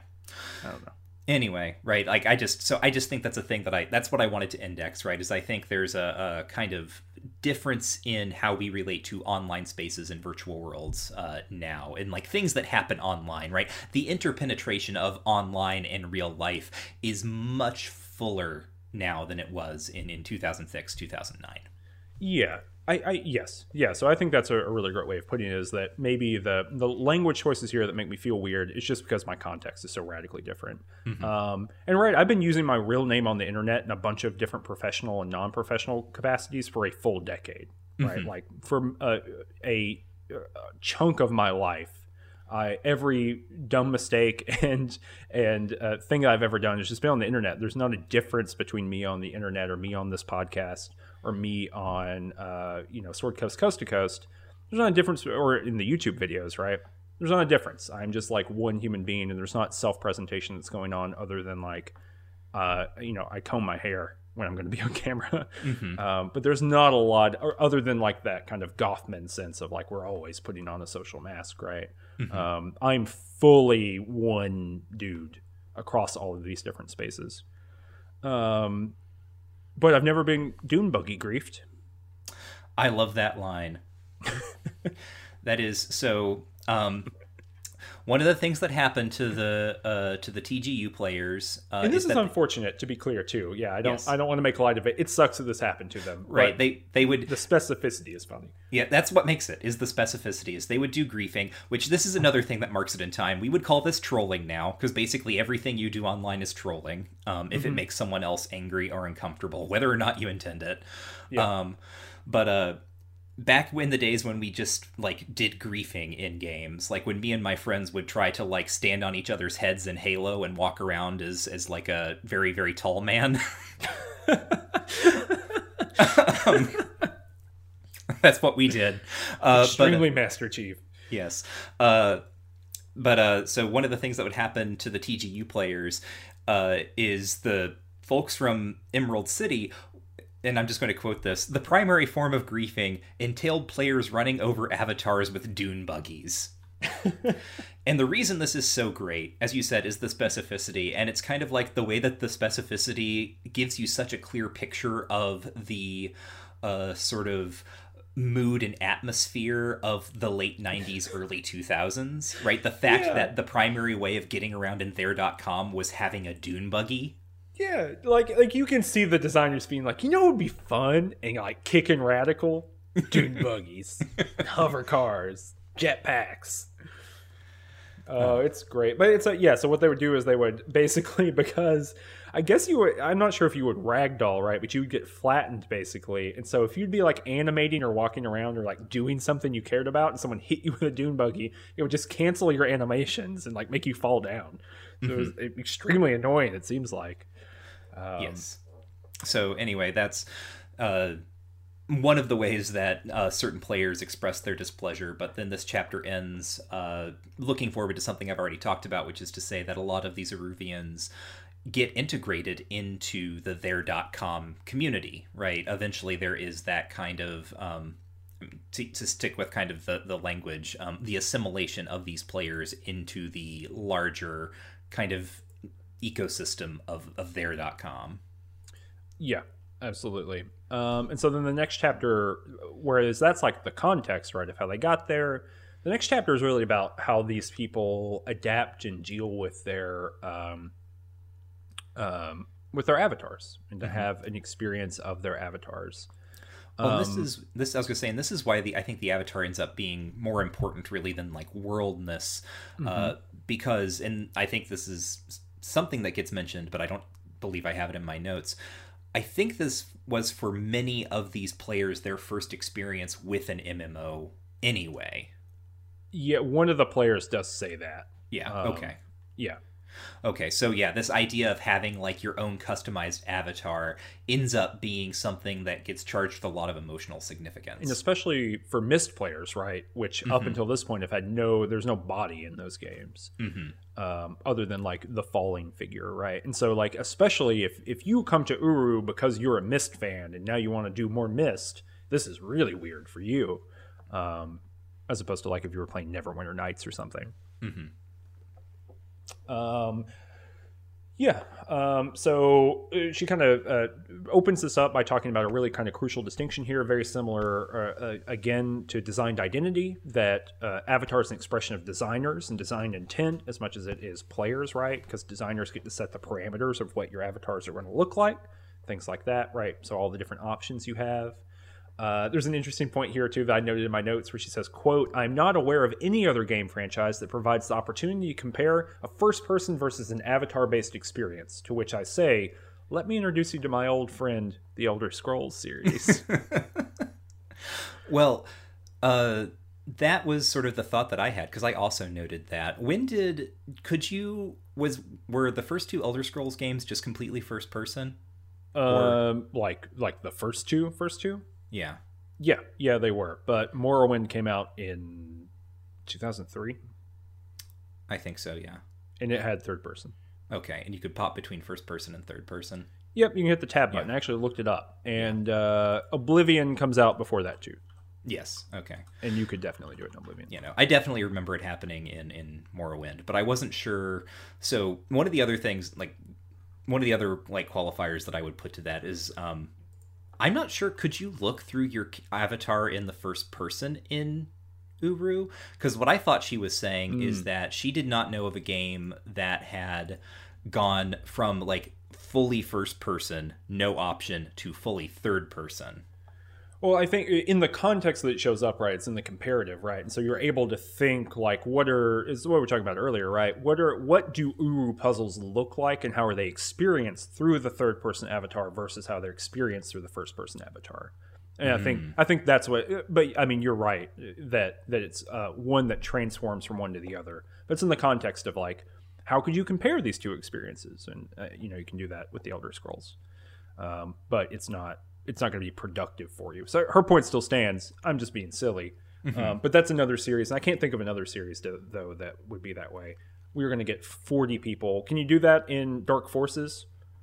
I bet you can. I bet the, I bet there's a Star Wars game where you can get in Kyle Katarn's eyeballs. Um, uh, there's a discussion here of Avatar as proprioception, which is pretty cool. Yeah. Um, that actually comes from one of the players, uh, which I, uh, you know, one of the other players. What we haven't said so far is that there are pieces of this text that are peppered in that are from a talkback blog. We'll, get into like what that was all about later uh, in toward the end of the book.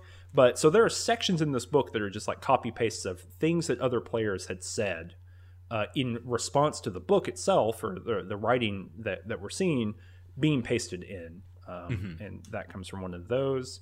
Uh, yeah, so it's on actually page 116, 117, with the discussion about um, uh, the player who has a spinal injury Yeah, and what that Lynn, means yeah. for them. Yeah. Lynn. Um, but but yeah, I think we've mostly talked about like all the Avatar kind of stuff. Is there anything here that you think is uh, particularly interesting? Uh, no, I mean, I think I think we kind of covered it. Like the thing that I think is most interesting, actually, about the proprioception um, argument is that it actually complicate. Well, uh, eventually, uh, Pearce uses this to complicate traditional thinking about immersion in games, which you and I have both gone on the record of being kind of like skeptical toward as a concept. That is to say, immersion.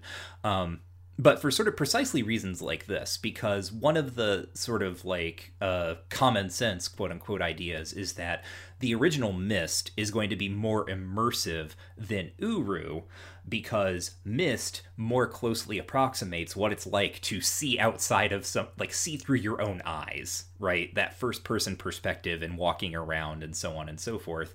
And yet um having the avatar as a way of uh, establishing an imaginary relationship with the space nevertheless results in a feeling of emergence. Or emergence geez. Uh, a, a feeling immersion. of immersion. right? Like a, a, a proprio uh, perception right? Like a, a sense of the space around you and a body right? That is in some sense your body uh, in its relationship to that space. Yeah, so. A hundred percent. Yeah, I think that's interesting stuff. Here, there is. Uh, this is the first time it came up for me, and it never shows up in the book, really. Um, but but is a uh, serious question for me. Is we don't really have any sense of negative group dynamics here at all. Like it to, to read this book all the way through, you would think that other than some like interpersonal stuff that we'll talk about later, that I that's not re- really inter really even interpersonal, but is kind of characterized that way. Um, other than that, there's like no. This is a, an almost utopian or idyllic community. People are nice to one another. We don't get a sense of like big frictions or like people who don't like each other or like how that impacts who ends up going where or anything like that. Which, having been a part of online communities before, I find very suspicious. I do too, and I partly like to show my hand a little, right? Uh, I feel like I ran with people like these this community, right? I, I ran with people who were like of this kind of cohort who had this kind of orientation to the world who wanted to play these sorts of games in in these shared virtual spaces and i know for a fact that if i were in uru or there or whatever I would have been like with my friends in our like little seat like we would have, you know, done puzzles with them. We would have had some sort of like uh you know interactions with these people but it would be like me and all of my like really sassy friends would have our like secret group chat where we just talked crap about everyone else right? Like i i can see myself in this ecology pretty clearly um and so the absence of me is in some ways uh, uh alarming. And that bubbles up right in all kinds of different ways right? It's not like you'd be able to do that stealthily for forever right? There would be a blow up right? There would mm-hmm. be some sort of social friction and interesting interesting maybe i don't know. It's weird to me that we do not get a good sense of social friction within this group when when there has to be some right? Everything is an externality. Everything is external pressure and uh, management and pushing them around the the the internet. But we really don't get a lot of like you know things that people do to one another um, on the mm-hmm. internet or not, right? Ag- agreed. Like playful communities or communities of play exist everywhere, internet or not, and there there's friction that happens in them. Mm-hmm. Um, and so the reason I bring that up here is we get one little snippet, which really got me thinking about it first, right? So on 120, quote, Lisa made an attempt to abandon the group entirely because of stress and real life health problems, but TGUers begged her back and she returned to the fray. And that says so much about this community in one sentence and it is not elaborated on at mm-hmm. all. Mm-hmm. Uh, and so I, I'm really curious about that. And I don't think that like Pearce left that out for some sort of tactical reason or anything like that, right? That's I, I don't I don't think it is inherently a worse book because of that, but it, it's a big gap for me is like just having no sense of what the hell is going on. That's not about a positive move in the community. Mm-hmm. Um, Communities and Cultures of Play, Chapter 8? Uh, yeah, this is where she talks about uh, Bernie DeKoven. Um, uh-huh. Which is she she is like communities of the play is a reorientation of his idea of play communities, um, which for DeKoven, uh, I guess he's a kind of sociologist or um, ethnographer of play.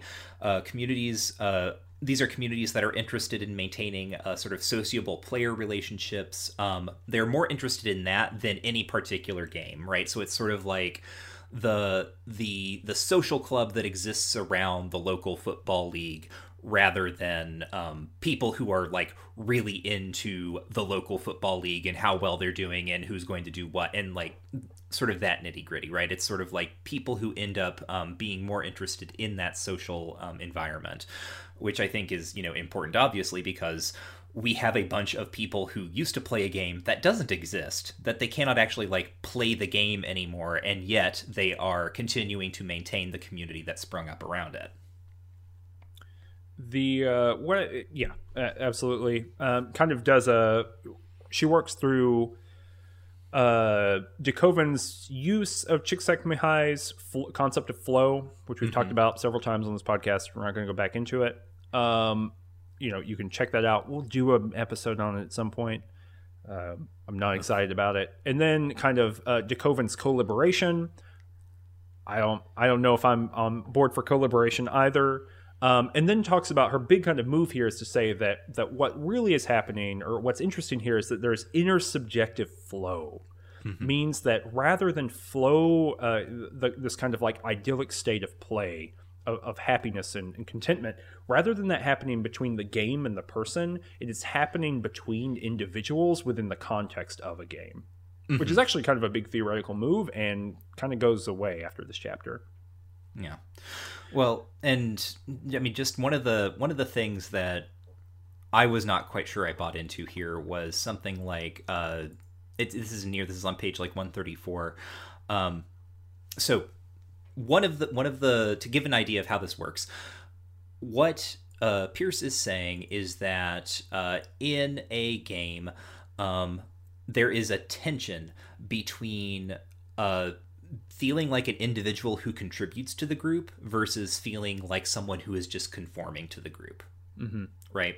Um, you don't want to be a person, uh, and I'm sort of speaking in generalities here but like you you don't because that's sort of how this is presented is that everyone can be kind of the same in this way um, you don't want to uh, be the person who's just kind of like being pulled along you want to feel like you're meaningfully contributing um, so uh, you end up with a, a kind of dynamic where people are constantly uh, in by aligning and strategically sort of disaligning themselves with the group um, are all pushing each other toward finding new experiences in the game right? Mm-hmm. like this is like oh that's the person who always does this and this right? Like there, there's like a, um, one of the players is like the cartographer because they're the one who uh, knows the maps the best right? And they can like lead other players around the maps. Um, but that also like means that there are people who are less good at looking at the maps and so they want to get better at that or they want to help the person who does all of the cartography work and so on and so forth.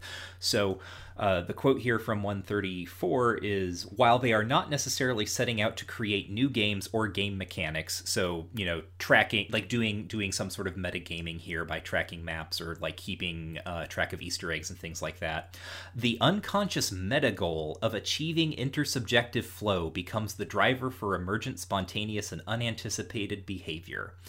Um, and surprisingly, right, uh, what I bristle at here is the idea of an unconscious meta goal that like what everyone unconsciously wants is intersubjective flow, which is the the appropriate feeling of being a part of a group while also being an individual. Mm-hmm. Right? Like I just I just do not like I just do not think that's how desire works, right? Like like I don't think that's what everyone wants, right? People want really weird things. Yeah. Right? yes. Um, yeah, so, my yeah, yeah. Uh, the, the, the the kind of like co-liberation graph or or the like individual versus conformity kind of mechanism that's happen, happening there, um, and like to be clear, I like Bernie DeKoven. I wrote the Waypoint obituary for him. Right, I think he's an incredibly important person. I think things that people have built off of his play, off of his theory of play, are very important. At the same time, there is a reason why all of the Silicon Valley tech bro stuff was in the same social circle as Bernie DeKoven and participated in a lot of the new game stuff, like the Whole Earth catalog, all that kind of stuff. Mm-hmm. Um, it, it is very compatible with a kind of like rugged individualist, uh, smart libertarian kind of thought.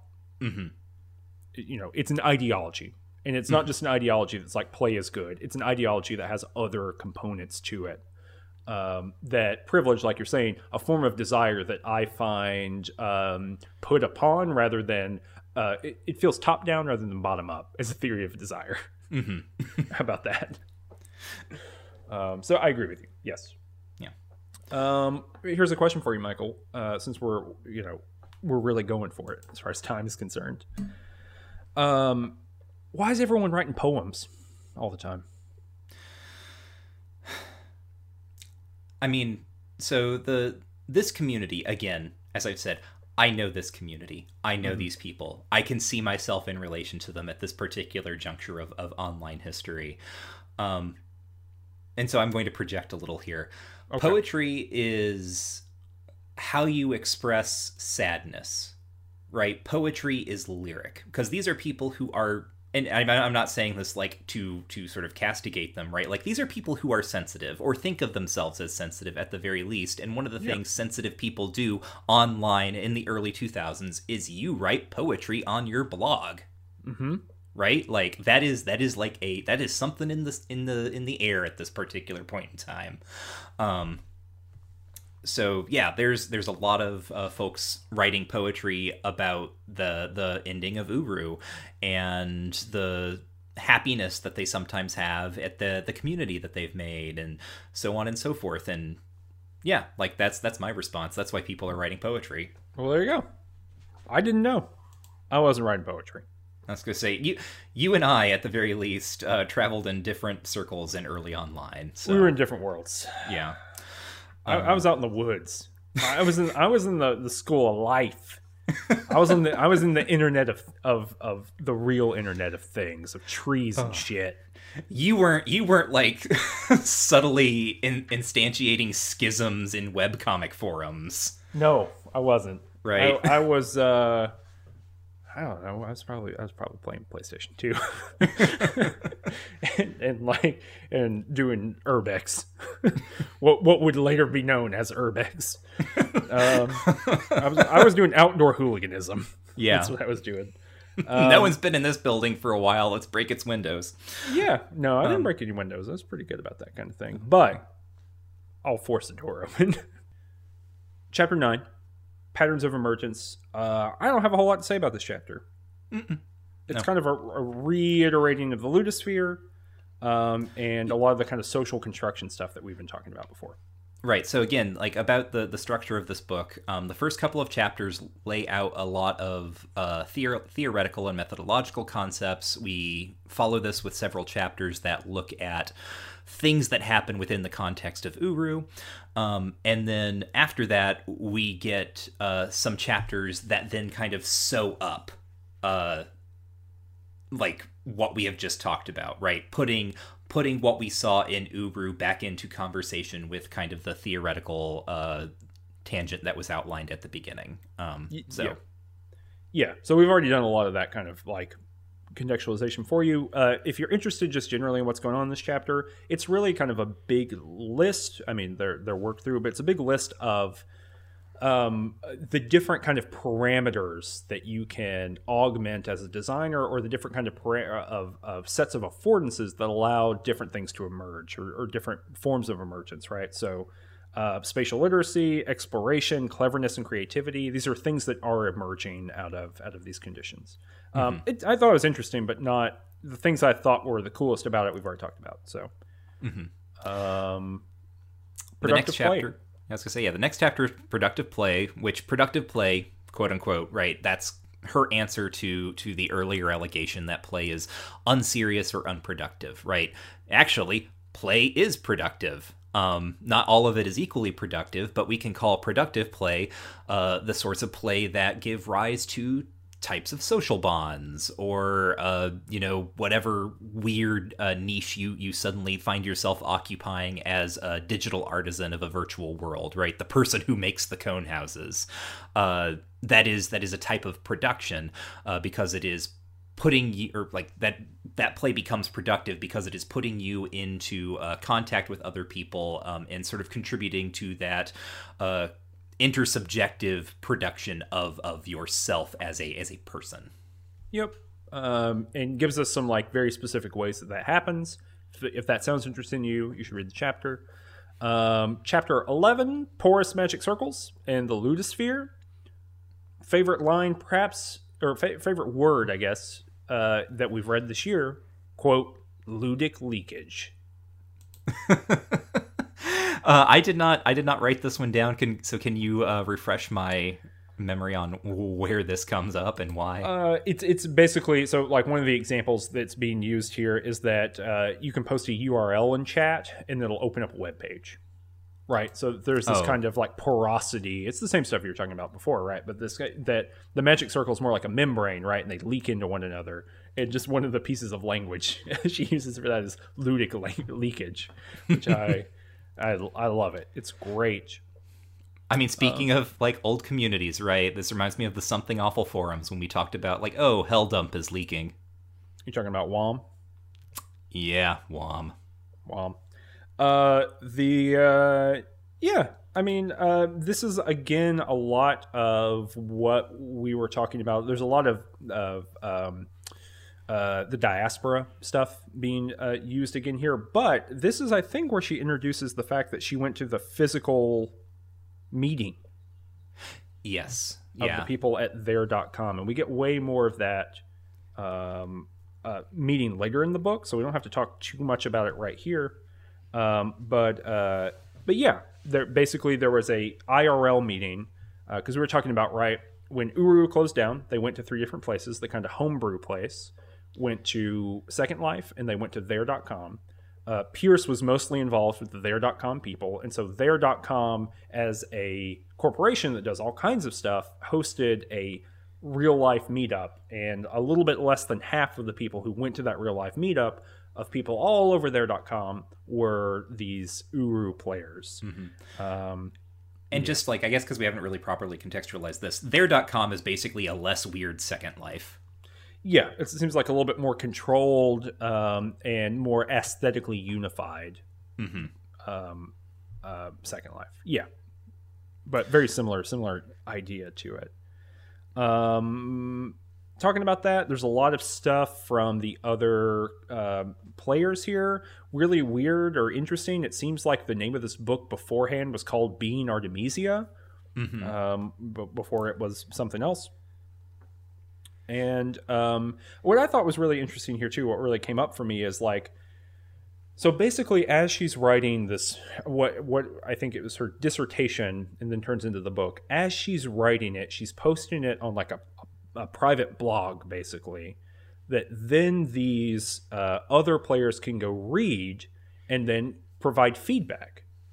Um, which I guess is fine. But what what is interesting about that is like these are people she is anthropologically studying, and so so they are reading the writing she's doing about them, which also I guess is fine. Like I don't I you know I'm not an anthropologist. I don't have like a long form theory of why that might be good or bad for data analysis or data gathering. I don't know. I can see some pitfalls and I can see some benefits.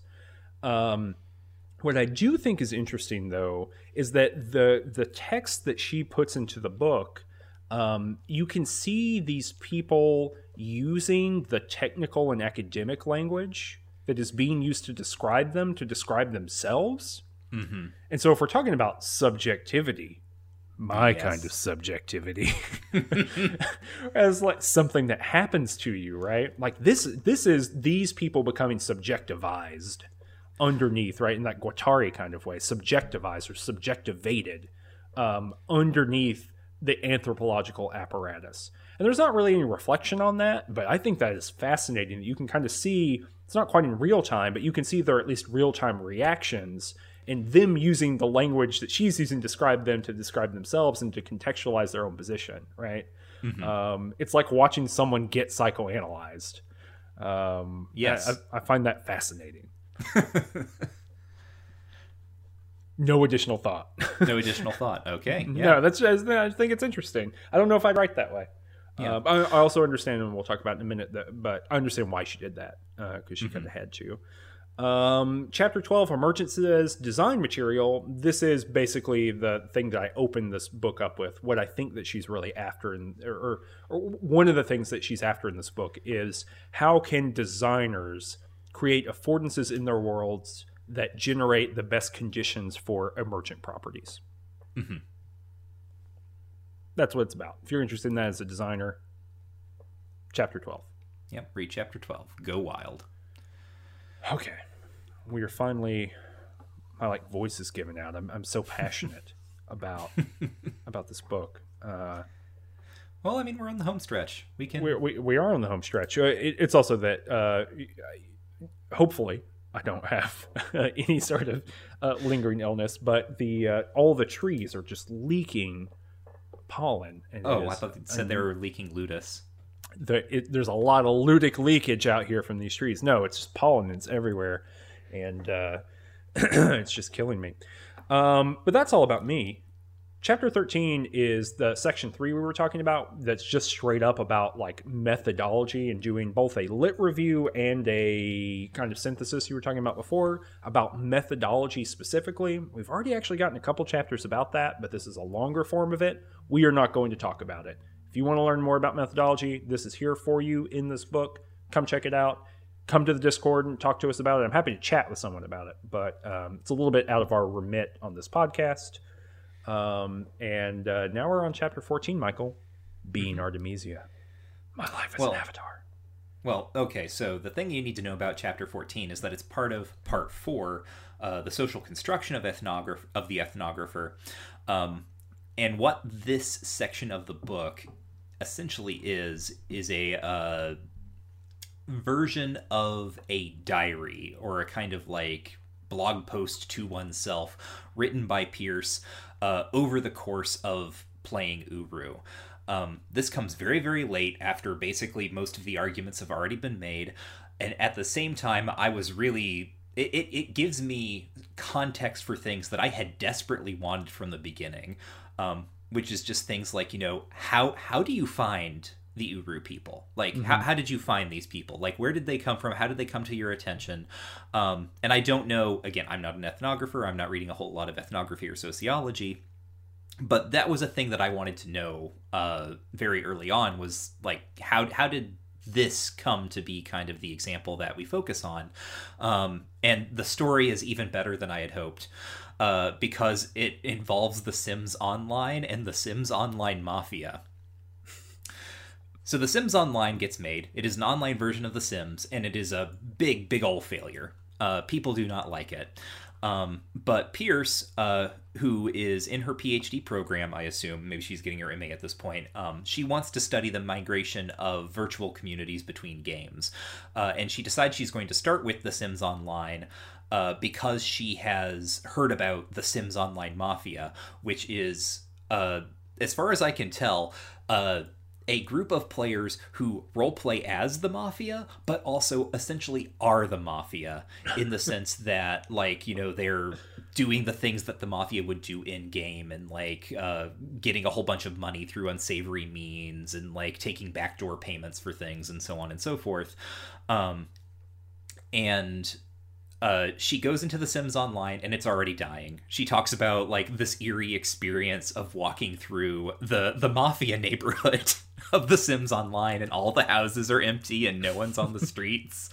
uh, and it's just like this is great. This is like 100% everything I wanted. Um, and she finds out that a lot of these people because the sims online uh, is not really what people want to be playing um, the the people there have already filtered into i think second life. Um, i think second life is where she goes first.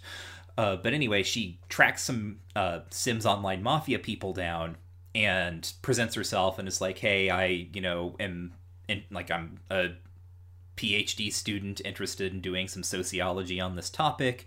I would like to follow you around and do ethnographic research.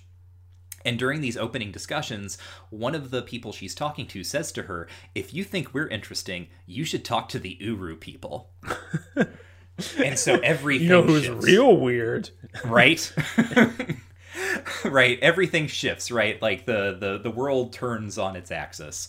Um, and that's how Pearce gets into uh, talking to the Uru folks, right, in the gathering of Uru. And so it should be made very clear, and she has admitted it before this point, but it actually just raised like more questions for me. She has admitted she never played Uru before it was shut down. Mm-hmm. Um, so she doesn't play it until later when it actually gets started back up, which we'll talk about in a bit.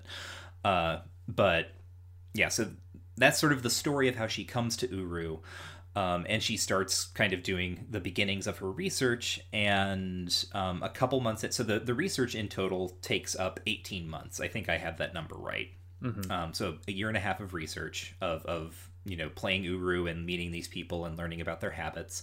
But a few months in there is a crisis that is precipitated when pearce is interviewed for a like local to like UC Irvine um, paper. It's like the I, I looked this I looked up this article and read it, and it's for like the Orange County Courier or something. Is it is it? So I did I wanted to read it and I I didn't have time. Is it rude? No, it's not. Okay. So um, uh, yeah, to give context to what happens, so she's doing this research. She gets interviewed um, and po- like shows people the article, and everyone gets extremely angry at her uh, over the article. Mm-hmm. Partially due to some misunderstandings and partially for legitimate reasons. Right.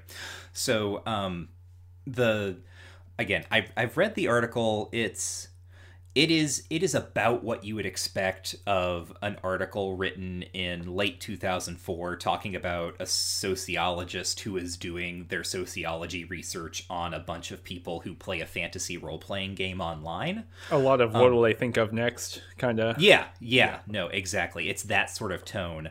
Um and it is to me right and again like or not really again, but like something that's worth pointing out is and this is not to toot my own horn, I do not read things in the way that most people read things, right? Like, I spent a good portion of the last decade learning to read things with a fairly fine grained eye. Mm-hmm. Um, it is clear to me in reading this article when the author of the article is kind of editorializing um, versus like things that Celia Pearce is actually saying. Mm-hmm.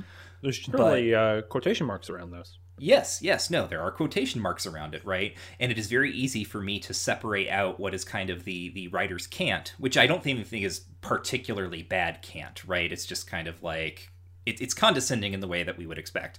Yeah. Um, versus what Pearce is actually saying, but uh, it seems that people in the Uru community don't make this distinction quite as well.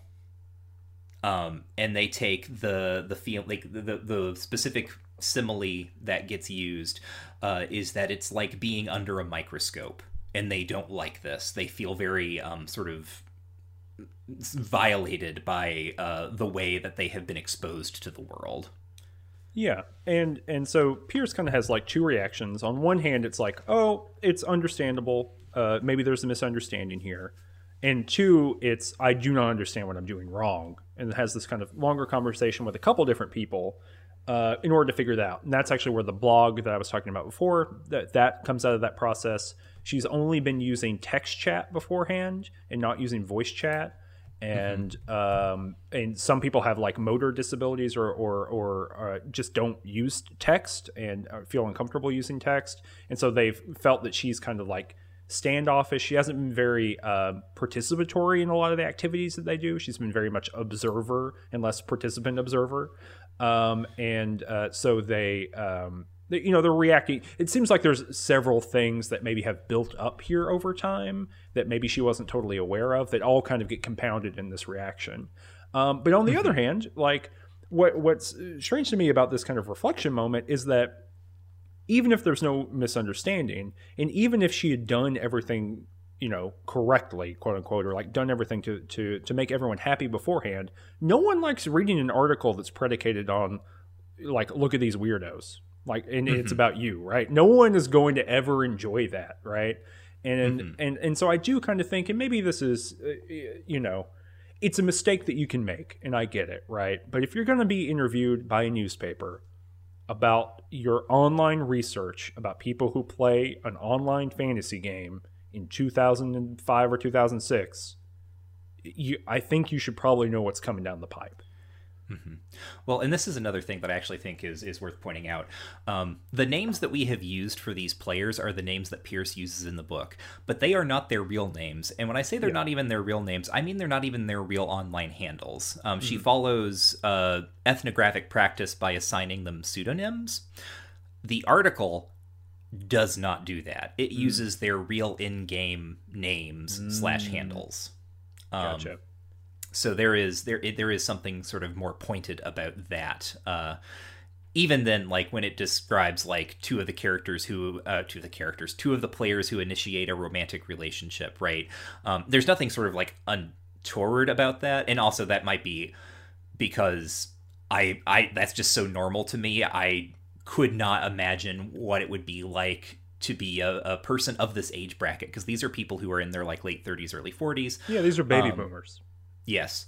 Uh who are suddenly like have their names out there being like oh they met online on a video game and now they're shacking up right? Yeah. Uh like that that carried probably much different uh, weight for them uh, than it does for me because for me of course it's like oh yeah well you and like 17 of my other friends. Yeah, so I think there's a lot of like kind of justifiable unhappiness that maybe I, I just she, she seems less aware of it, kind of in mm-hmm. the in the blow by blow that happens in the in the writing here. Um, but that but so she she implements all these reforms, all of which I I think probably are good and definitely makes the participants much happier. And um, then she talks about multiple instances of people kind of the next big thing that happens right is there are multiple instances of people who have been playing uh, female avatars who are in real life men mm-hmm. and that there's a lot going on here yeah so like this this strikes me very very much uh, because it's mentioned early on. It's mentioned in one of the first chapters when uh, she's sort of describing like the demographics of Uru, um, and she says that uh, you know of of all of the TGU players, only three instances of what she calls cross gendered play were were sort of encountered, mm-hmm. um, and it's just kind of like mentioned and gone past. Uh, and also, this is to talk about something I mentioned earlier. It uh, it ties in with the way that this is distinguished from World of Warcraft, where you have a lot of guys who are playing, um, you know, sexy elves with large breasts because they like to look at sexy elves with large breasts and so on and so forth. Right? Yeah. There's, there's, and that's a, like um, asserted as like a fundamental yes. claim. Right. Um, so this is one of the ways in which uh, Uru and TGU are different, right? The the avatars are less sexualized, obviously, but also then suddenly there's um, a claim of uh, not a, an implicit claim of because there is less reason or room um, for the emergence, let us say, of sexualizing your avatar, for creating an avatar to look at for reasons other than like titillation. Um, this is supposed to be, I guess, closer to who you quote unquote really are. Um, and the the way that it is so quickly breezed by in the opening is strange to me because it takes up so much of this memoir portion mm-hmm. those three instances like there is so much drama and in fact to touch on something you said earlier where where are kind of the ugly feelings in this group this is the closest we get to yeah. the the real acknowledgement is like someone uh revealing that they have been playing the other gender um, that is available to them. So it just comes off feeling very, very weird because the each case like it's not worth getting into the particulars except i'll talk about the first one like the first one is a guy who is playing as his wife yeah, yeah. Which is just and she's not playing it, the game, right? And she's not playing the game, so he is playing like he has an avatar uh, who is like looks like his wife, is named after his wife, and he is playing her. Um, just like you know that guy on Twitter who uh, was passing himself off oh, as yeah. his wife, who was the woman in the picture that was his avatar. Anyhow, uh, and then actually his wife does end up joining the game, but playing a playing him and then they keep the secret. They're still each playing the other, and then I don't know. It's and then they start that, like flipping that, around. Yeah, it's it is a it is an interesting internet phenomenon. Right. Um, and I and to be clear, I don't think that this is malicious. Right. This sounds like something that was actually like done for for a good laugh. Um, but then the others are are stranger because these are people who are kind of like well established in the community um and there is a sort of big discussion of like who feels betrayed when it turns out that someone is not actually you know a a, a woman on the other end or uh, yeah. and there's like like sort of group meetings are called and it's decided like it, it's sort of like collective somehow we don't really get the ins and outs of this but it's sort of like discussed it is mooted who is going to continue to get a, to be allowed to use these avatars and how? Yeah. And w- like what um this this also relates to something you had said earlier about um oh gosh i can't even remember what it was. Uh but there are moments here where i feel like from an ethnographer's perspective, the thing you would want to do is step back and interrogate the frame that the community is taking uh, sort of unacknowledged, right? Mm-hmm. Um, why is it that uh, gender presentation becomes so important to this community? What does that mean? What are sort of the the associations with it? What kind of assumptions are they making about uh, people in general, about people in their play space? What is it that they want their community to reflect, and what does that? How does that tie into how they think gender works or does not work in the real world? These questions aren't asked um, yeah. Um, yeah, and even weirder about it too, right? About this kind of like frameworky kind of thing is that really the most we get out of this, and I understand why, because this is a long chapter that is about her feelings in the moment, right? But but particularly the the kind of third case um, in which it's her basically her best friend in the game mm-hmm. um, is is uh, who has been uh, presenting as a woman the entire time, has been in voice chat as a woman and like mm-hmm. non non detectable quote unquote right mm-hmm. as as uh, as a man uh, is revealed to be like a man and has a mm-hmm. beard that's like acknowledge you know like really made a point of and she has like these interesting feelings about it and like you can have all the feelings on the earth that you want. And I think that like that's important to like write and be honest about your feelings and things like that. But in both that second and that third case, right? And I think this has to, to do a lot with your kind of question of like what is the the social framework, right? Is that it's 2009 and I get it, but it's mm-hmm. very hard to read these things and not think of issues around transness um, mm-hmm. and to especially the third person really kind of seems like someone who was on the cusp of transition or really making an active effort to kind of figure that out and then for whatever reason that doesn't that doesn't work well, out that's the yeah i was gonna say that's the person who says um, something along the lines of and i don't have this written down but like i've been speaking as a woman uh, online for so long that i don't remember like like I have to learn to speak as a man again. Yes, yeah, yeah. It, uh, like keeps and falling back into the voice and voice chat. Yeah, and yeah, yeah, yeah, and it's it's just, and to be clear, like the the the idea that there can be like people who are transgender who also play video games does come up here but it comes up only to assert that these people are not transgender yeah that that like that whatever is going on there that's not it and one I did they did they tell you that? like, I, you right? Know? It's it's unclear. And, and you're one of the pr- people that they're coming out as to like reveal their embodied real world gender, right?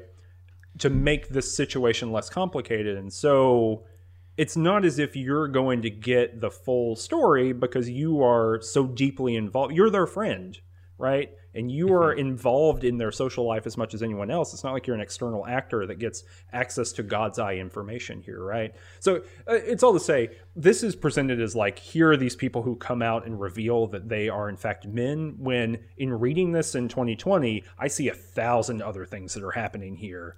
Um, mm-hmm. and, and that's not to paint these people. I'm not saying that like, oh, obviously these people are trans or anything like that. But I think it is, it seems to me more complicated than mm-hmm. than what is written on the page. And that is yeah exactly the sort of point that i would want to make about you know the the role of the the the critic or analyst or scholar here would be to sort of step aside and look at the larger framework that is being um, adopted and being like what are we assuming here and why are we assuming that? Yeah um, all right um, yeah absolutely. But and, and this is kind of like an issue too in the sense of I think part of the thing that you're describing here, and but also why there's not an extensive discussion of class, there's not an extensive discussion of race at all. There's no mm-hmm. discussion of race as far as I can remember in the book. Did you encounter any? I mean, there's uh, there's there's implicit uh, race stuff in in uh, the, the slavery discussions within the fiction, but that's really it. There is that. Also, someone does say something racist in the uh, in one of the um, like sidebars uh, from the other players. There is there's another thing of race, but as far as like anything like that, right? We, we do not get a good sense of like what what the additional kind of intersectional factors are of social life that are both embodied in physical bodies that or that are embodied in physical bodies that might have some sort of effect on you know a digital life Mm-hmm. Right? It's really holding on to the fantasy that like the thing for for as much as Pearce is trying to be very clear that like me sitting in this chair and me online are in a kind of feedback loop with one another that we're constantly producing and that that in fact our loop is in conversation with a lot of other ones there's very little discussion about like how that might get complicated with a bunch of other social factors even though she met them all on you know in real life um, mm-hmm. and might be able to speak to some of that. And so I, I think that's most visible with this question about gender here, right? And I think maybe the response here is like, it's anthropology. The methodology is reportage. You are saying what the world is like to these people. Race might not come up to them very often, but it seems to me like a very kind of crucial context, like you're saying, of stepping back and saying, is this a 100% white community? I mean, maybe it is, maybe it isn't. Uh, we we know that uh, someone's language is not uh, English isn't their first language, so it's certainly not an all Anglophone community. Um, but we do know that the kind of two communities that she's a part of are the United States and Europe, suggesting there's not like an African or an Asian contingent in this. Uh, um, um, uh, what do you call it? The Gathering of Uru. yeah, Gathering of Who. I was trying to come up with the whole name. So anyway, so there's like questions of nationality, there's questions of race, there's additional questions of gender that I, um, at this point in the book, was really left like being like, there's there's a big hole here for me, um, in some of that stuff. Hmm. I don't know. This is also the part where she says that uh, um, the the client is pretty crash prone, and so uh, when you use it and it crashes, you say you're linking to the desktop age, which I think is really good. I like that a whole lot. Oh, a good little Myst joke. Yeah, ya. that's a great that's a great Myst joke. Um, anything else here in this um, in this chapter you think is interesting? Anything about the gathering that they went to that you liked? Um, I mean, I liked I liked it just as uh, it's a nice little story, right? Like, and I don't mean that in a, in a like demeaning or uh, belittling way. Like, it reads like online uh, get-togethers that I have had, right? We all kind of get together and she talks about this weird thing that happens where you can start hearing um, a person's typing style in their voice Mm-hmm. right? Uh, like the way that a person tends to type, uh, in some ways, like resonates with how they speak in in real life. And then there's this like uh, great mo- like I, they're they like go into San Francisco, I think, and they're trying to get to um the uh. The to Ghirardelli to- chocolate factory. yeah, they're trying to find like the Ghirardelli chocolate factory, and it's like this this whole like circus of like people like trying to organize and like walk down a street together. Mhm. and they're trying to find parking for like a Yes. wheelchair accessible van. Um, Yes. and yeah, so and and It's, yeah, it's she- like 100% the stuff that happens when you and like, you know, 17 of your online friends get together. yeah, and that's what's funny about it too, right? Is that she's she really draws a connection between that physical experience and like the things they do in Uru, right? Like this kind Mm-hmm. of like love of solving puzzles and being openly communicative and all that kind of stuff. And like I'm sure that is 100% true, but also like you're saying, um, if you're in a physical space for the first time with a bunch of people you kind of know from the internet, that's just 90% of what you're going to be doing no matter what. It's like you're navigating kind of knowing these people, but not knowing what the hell you're supposed to do with one another in a general sense. Um, and then trying to solve whatever, you know, like getting 14 people in a Ruby Tuesday or whatever. you know, so, you know, I think there it's maybe broad, more broad than, than, uh, the way she talks about it. But I, I really enjoyed that kind of like autoethnography chapter. I thought that was interesting and good. I thought there was a lot of complication to it. You get to learn a little bit more about her playing Uru when it comes back online for a short period of time. This is also where we find out at the end that Turner Broadcasting and GameTap, right? Isn't that this part here? Yes, GameTap. Yeah. Yeah, where GameTap want to bring Uru back online, and they hire her when she is in a job interview at Georgia Tech, where she ended up going, like you said at the beginning of the episode. Um, they ended up bringing her into a room and making her sign an NDA, and then saying like, "Hey, we want to bring Uru back. We need you to do a bunch of like official ethnographic work to determine what the market is for it." hmm And then she does that, and it comes back online for a little while, and then it goes away again. Yeah. Um, And that's sort of the end, right? Is is the many afterlives of Uru. Yeah, there. Yeah, there's like basically three three chapters here at the end uh, in the last section, chapter 15, 16, 17. Um, chapter 15 is a defense of cyber ethnography and action research, which is this kind of advocacy research. Um, I didn't find this particularly. I, I I didn't find like a. I didn't. I don't know if this needed to be its own chapter. I guess is what I'm saying. Um, Because it does come back. It comes back for a little while and then it goes away again. Um, this I think could have been more ethnography.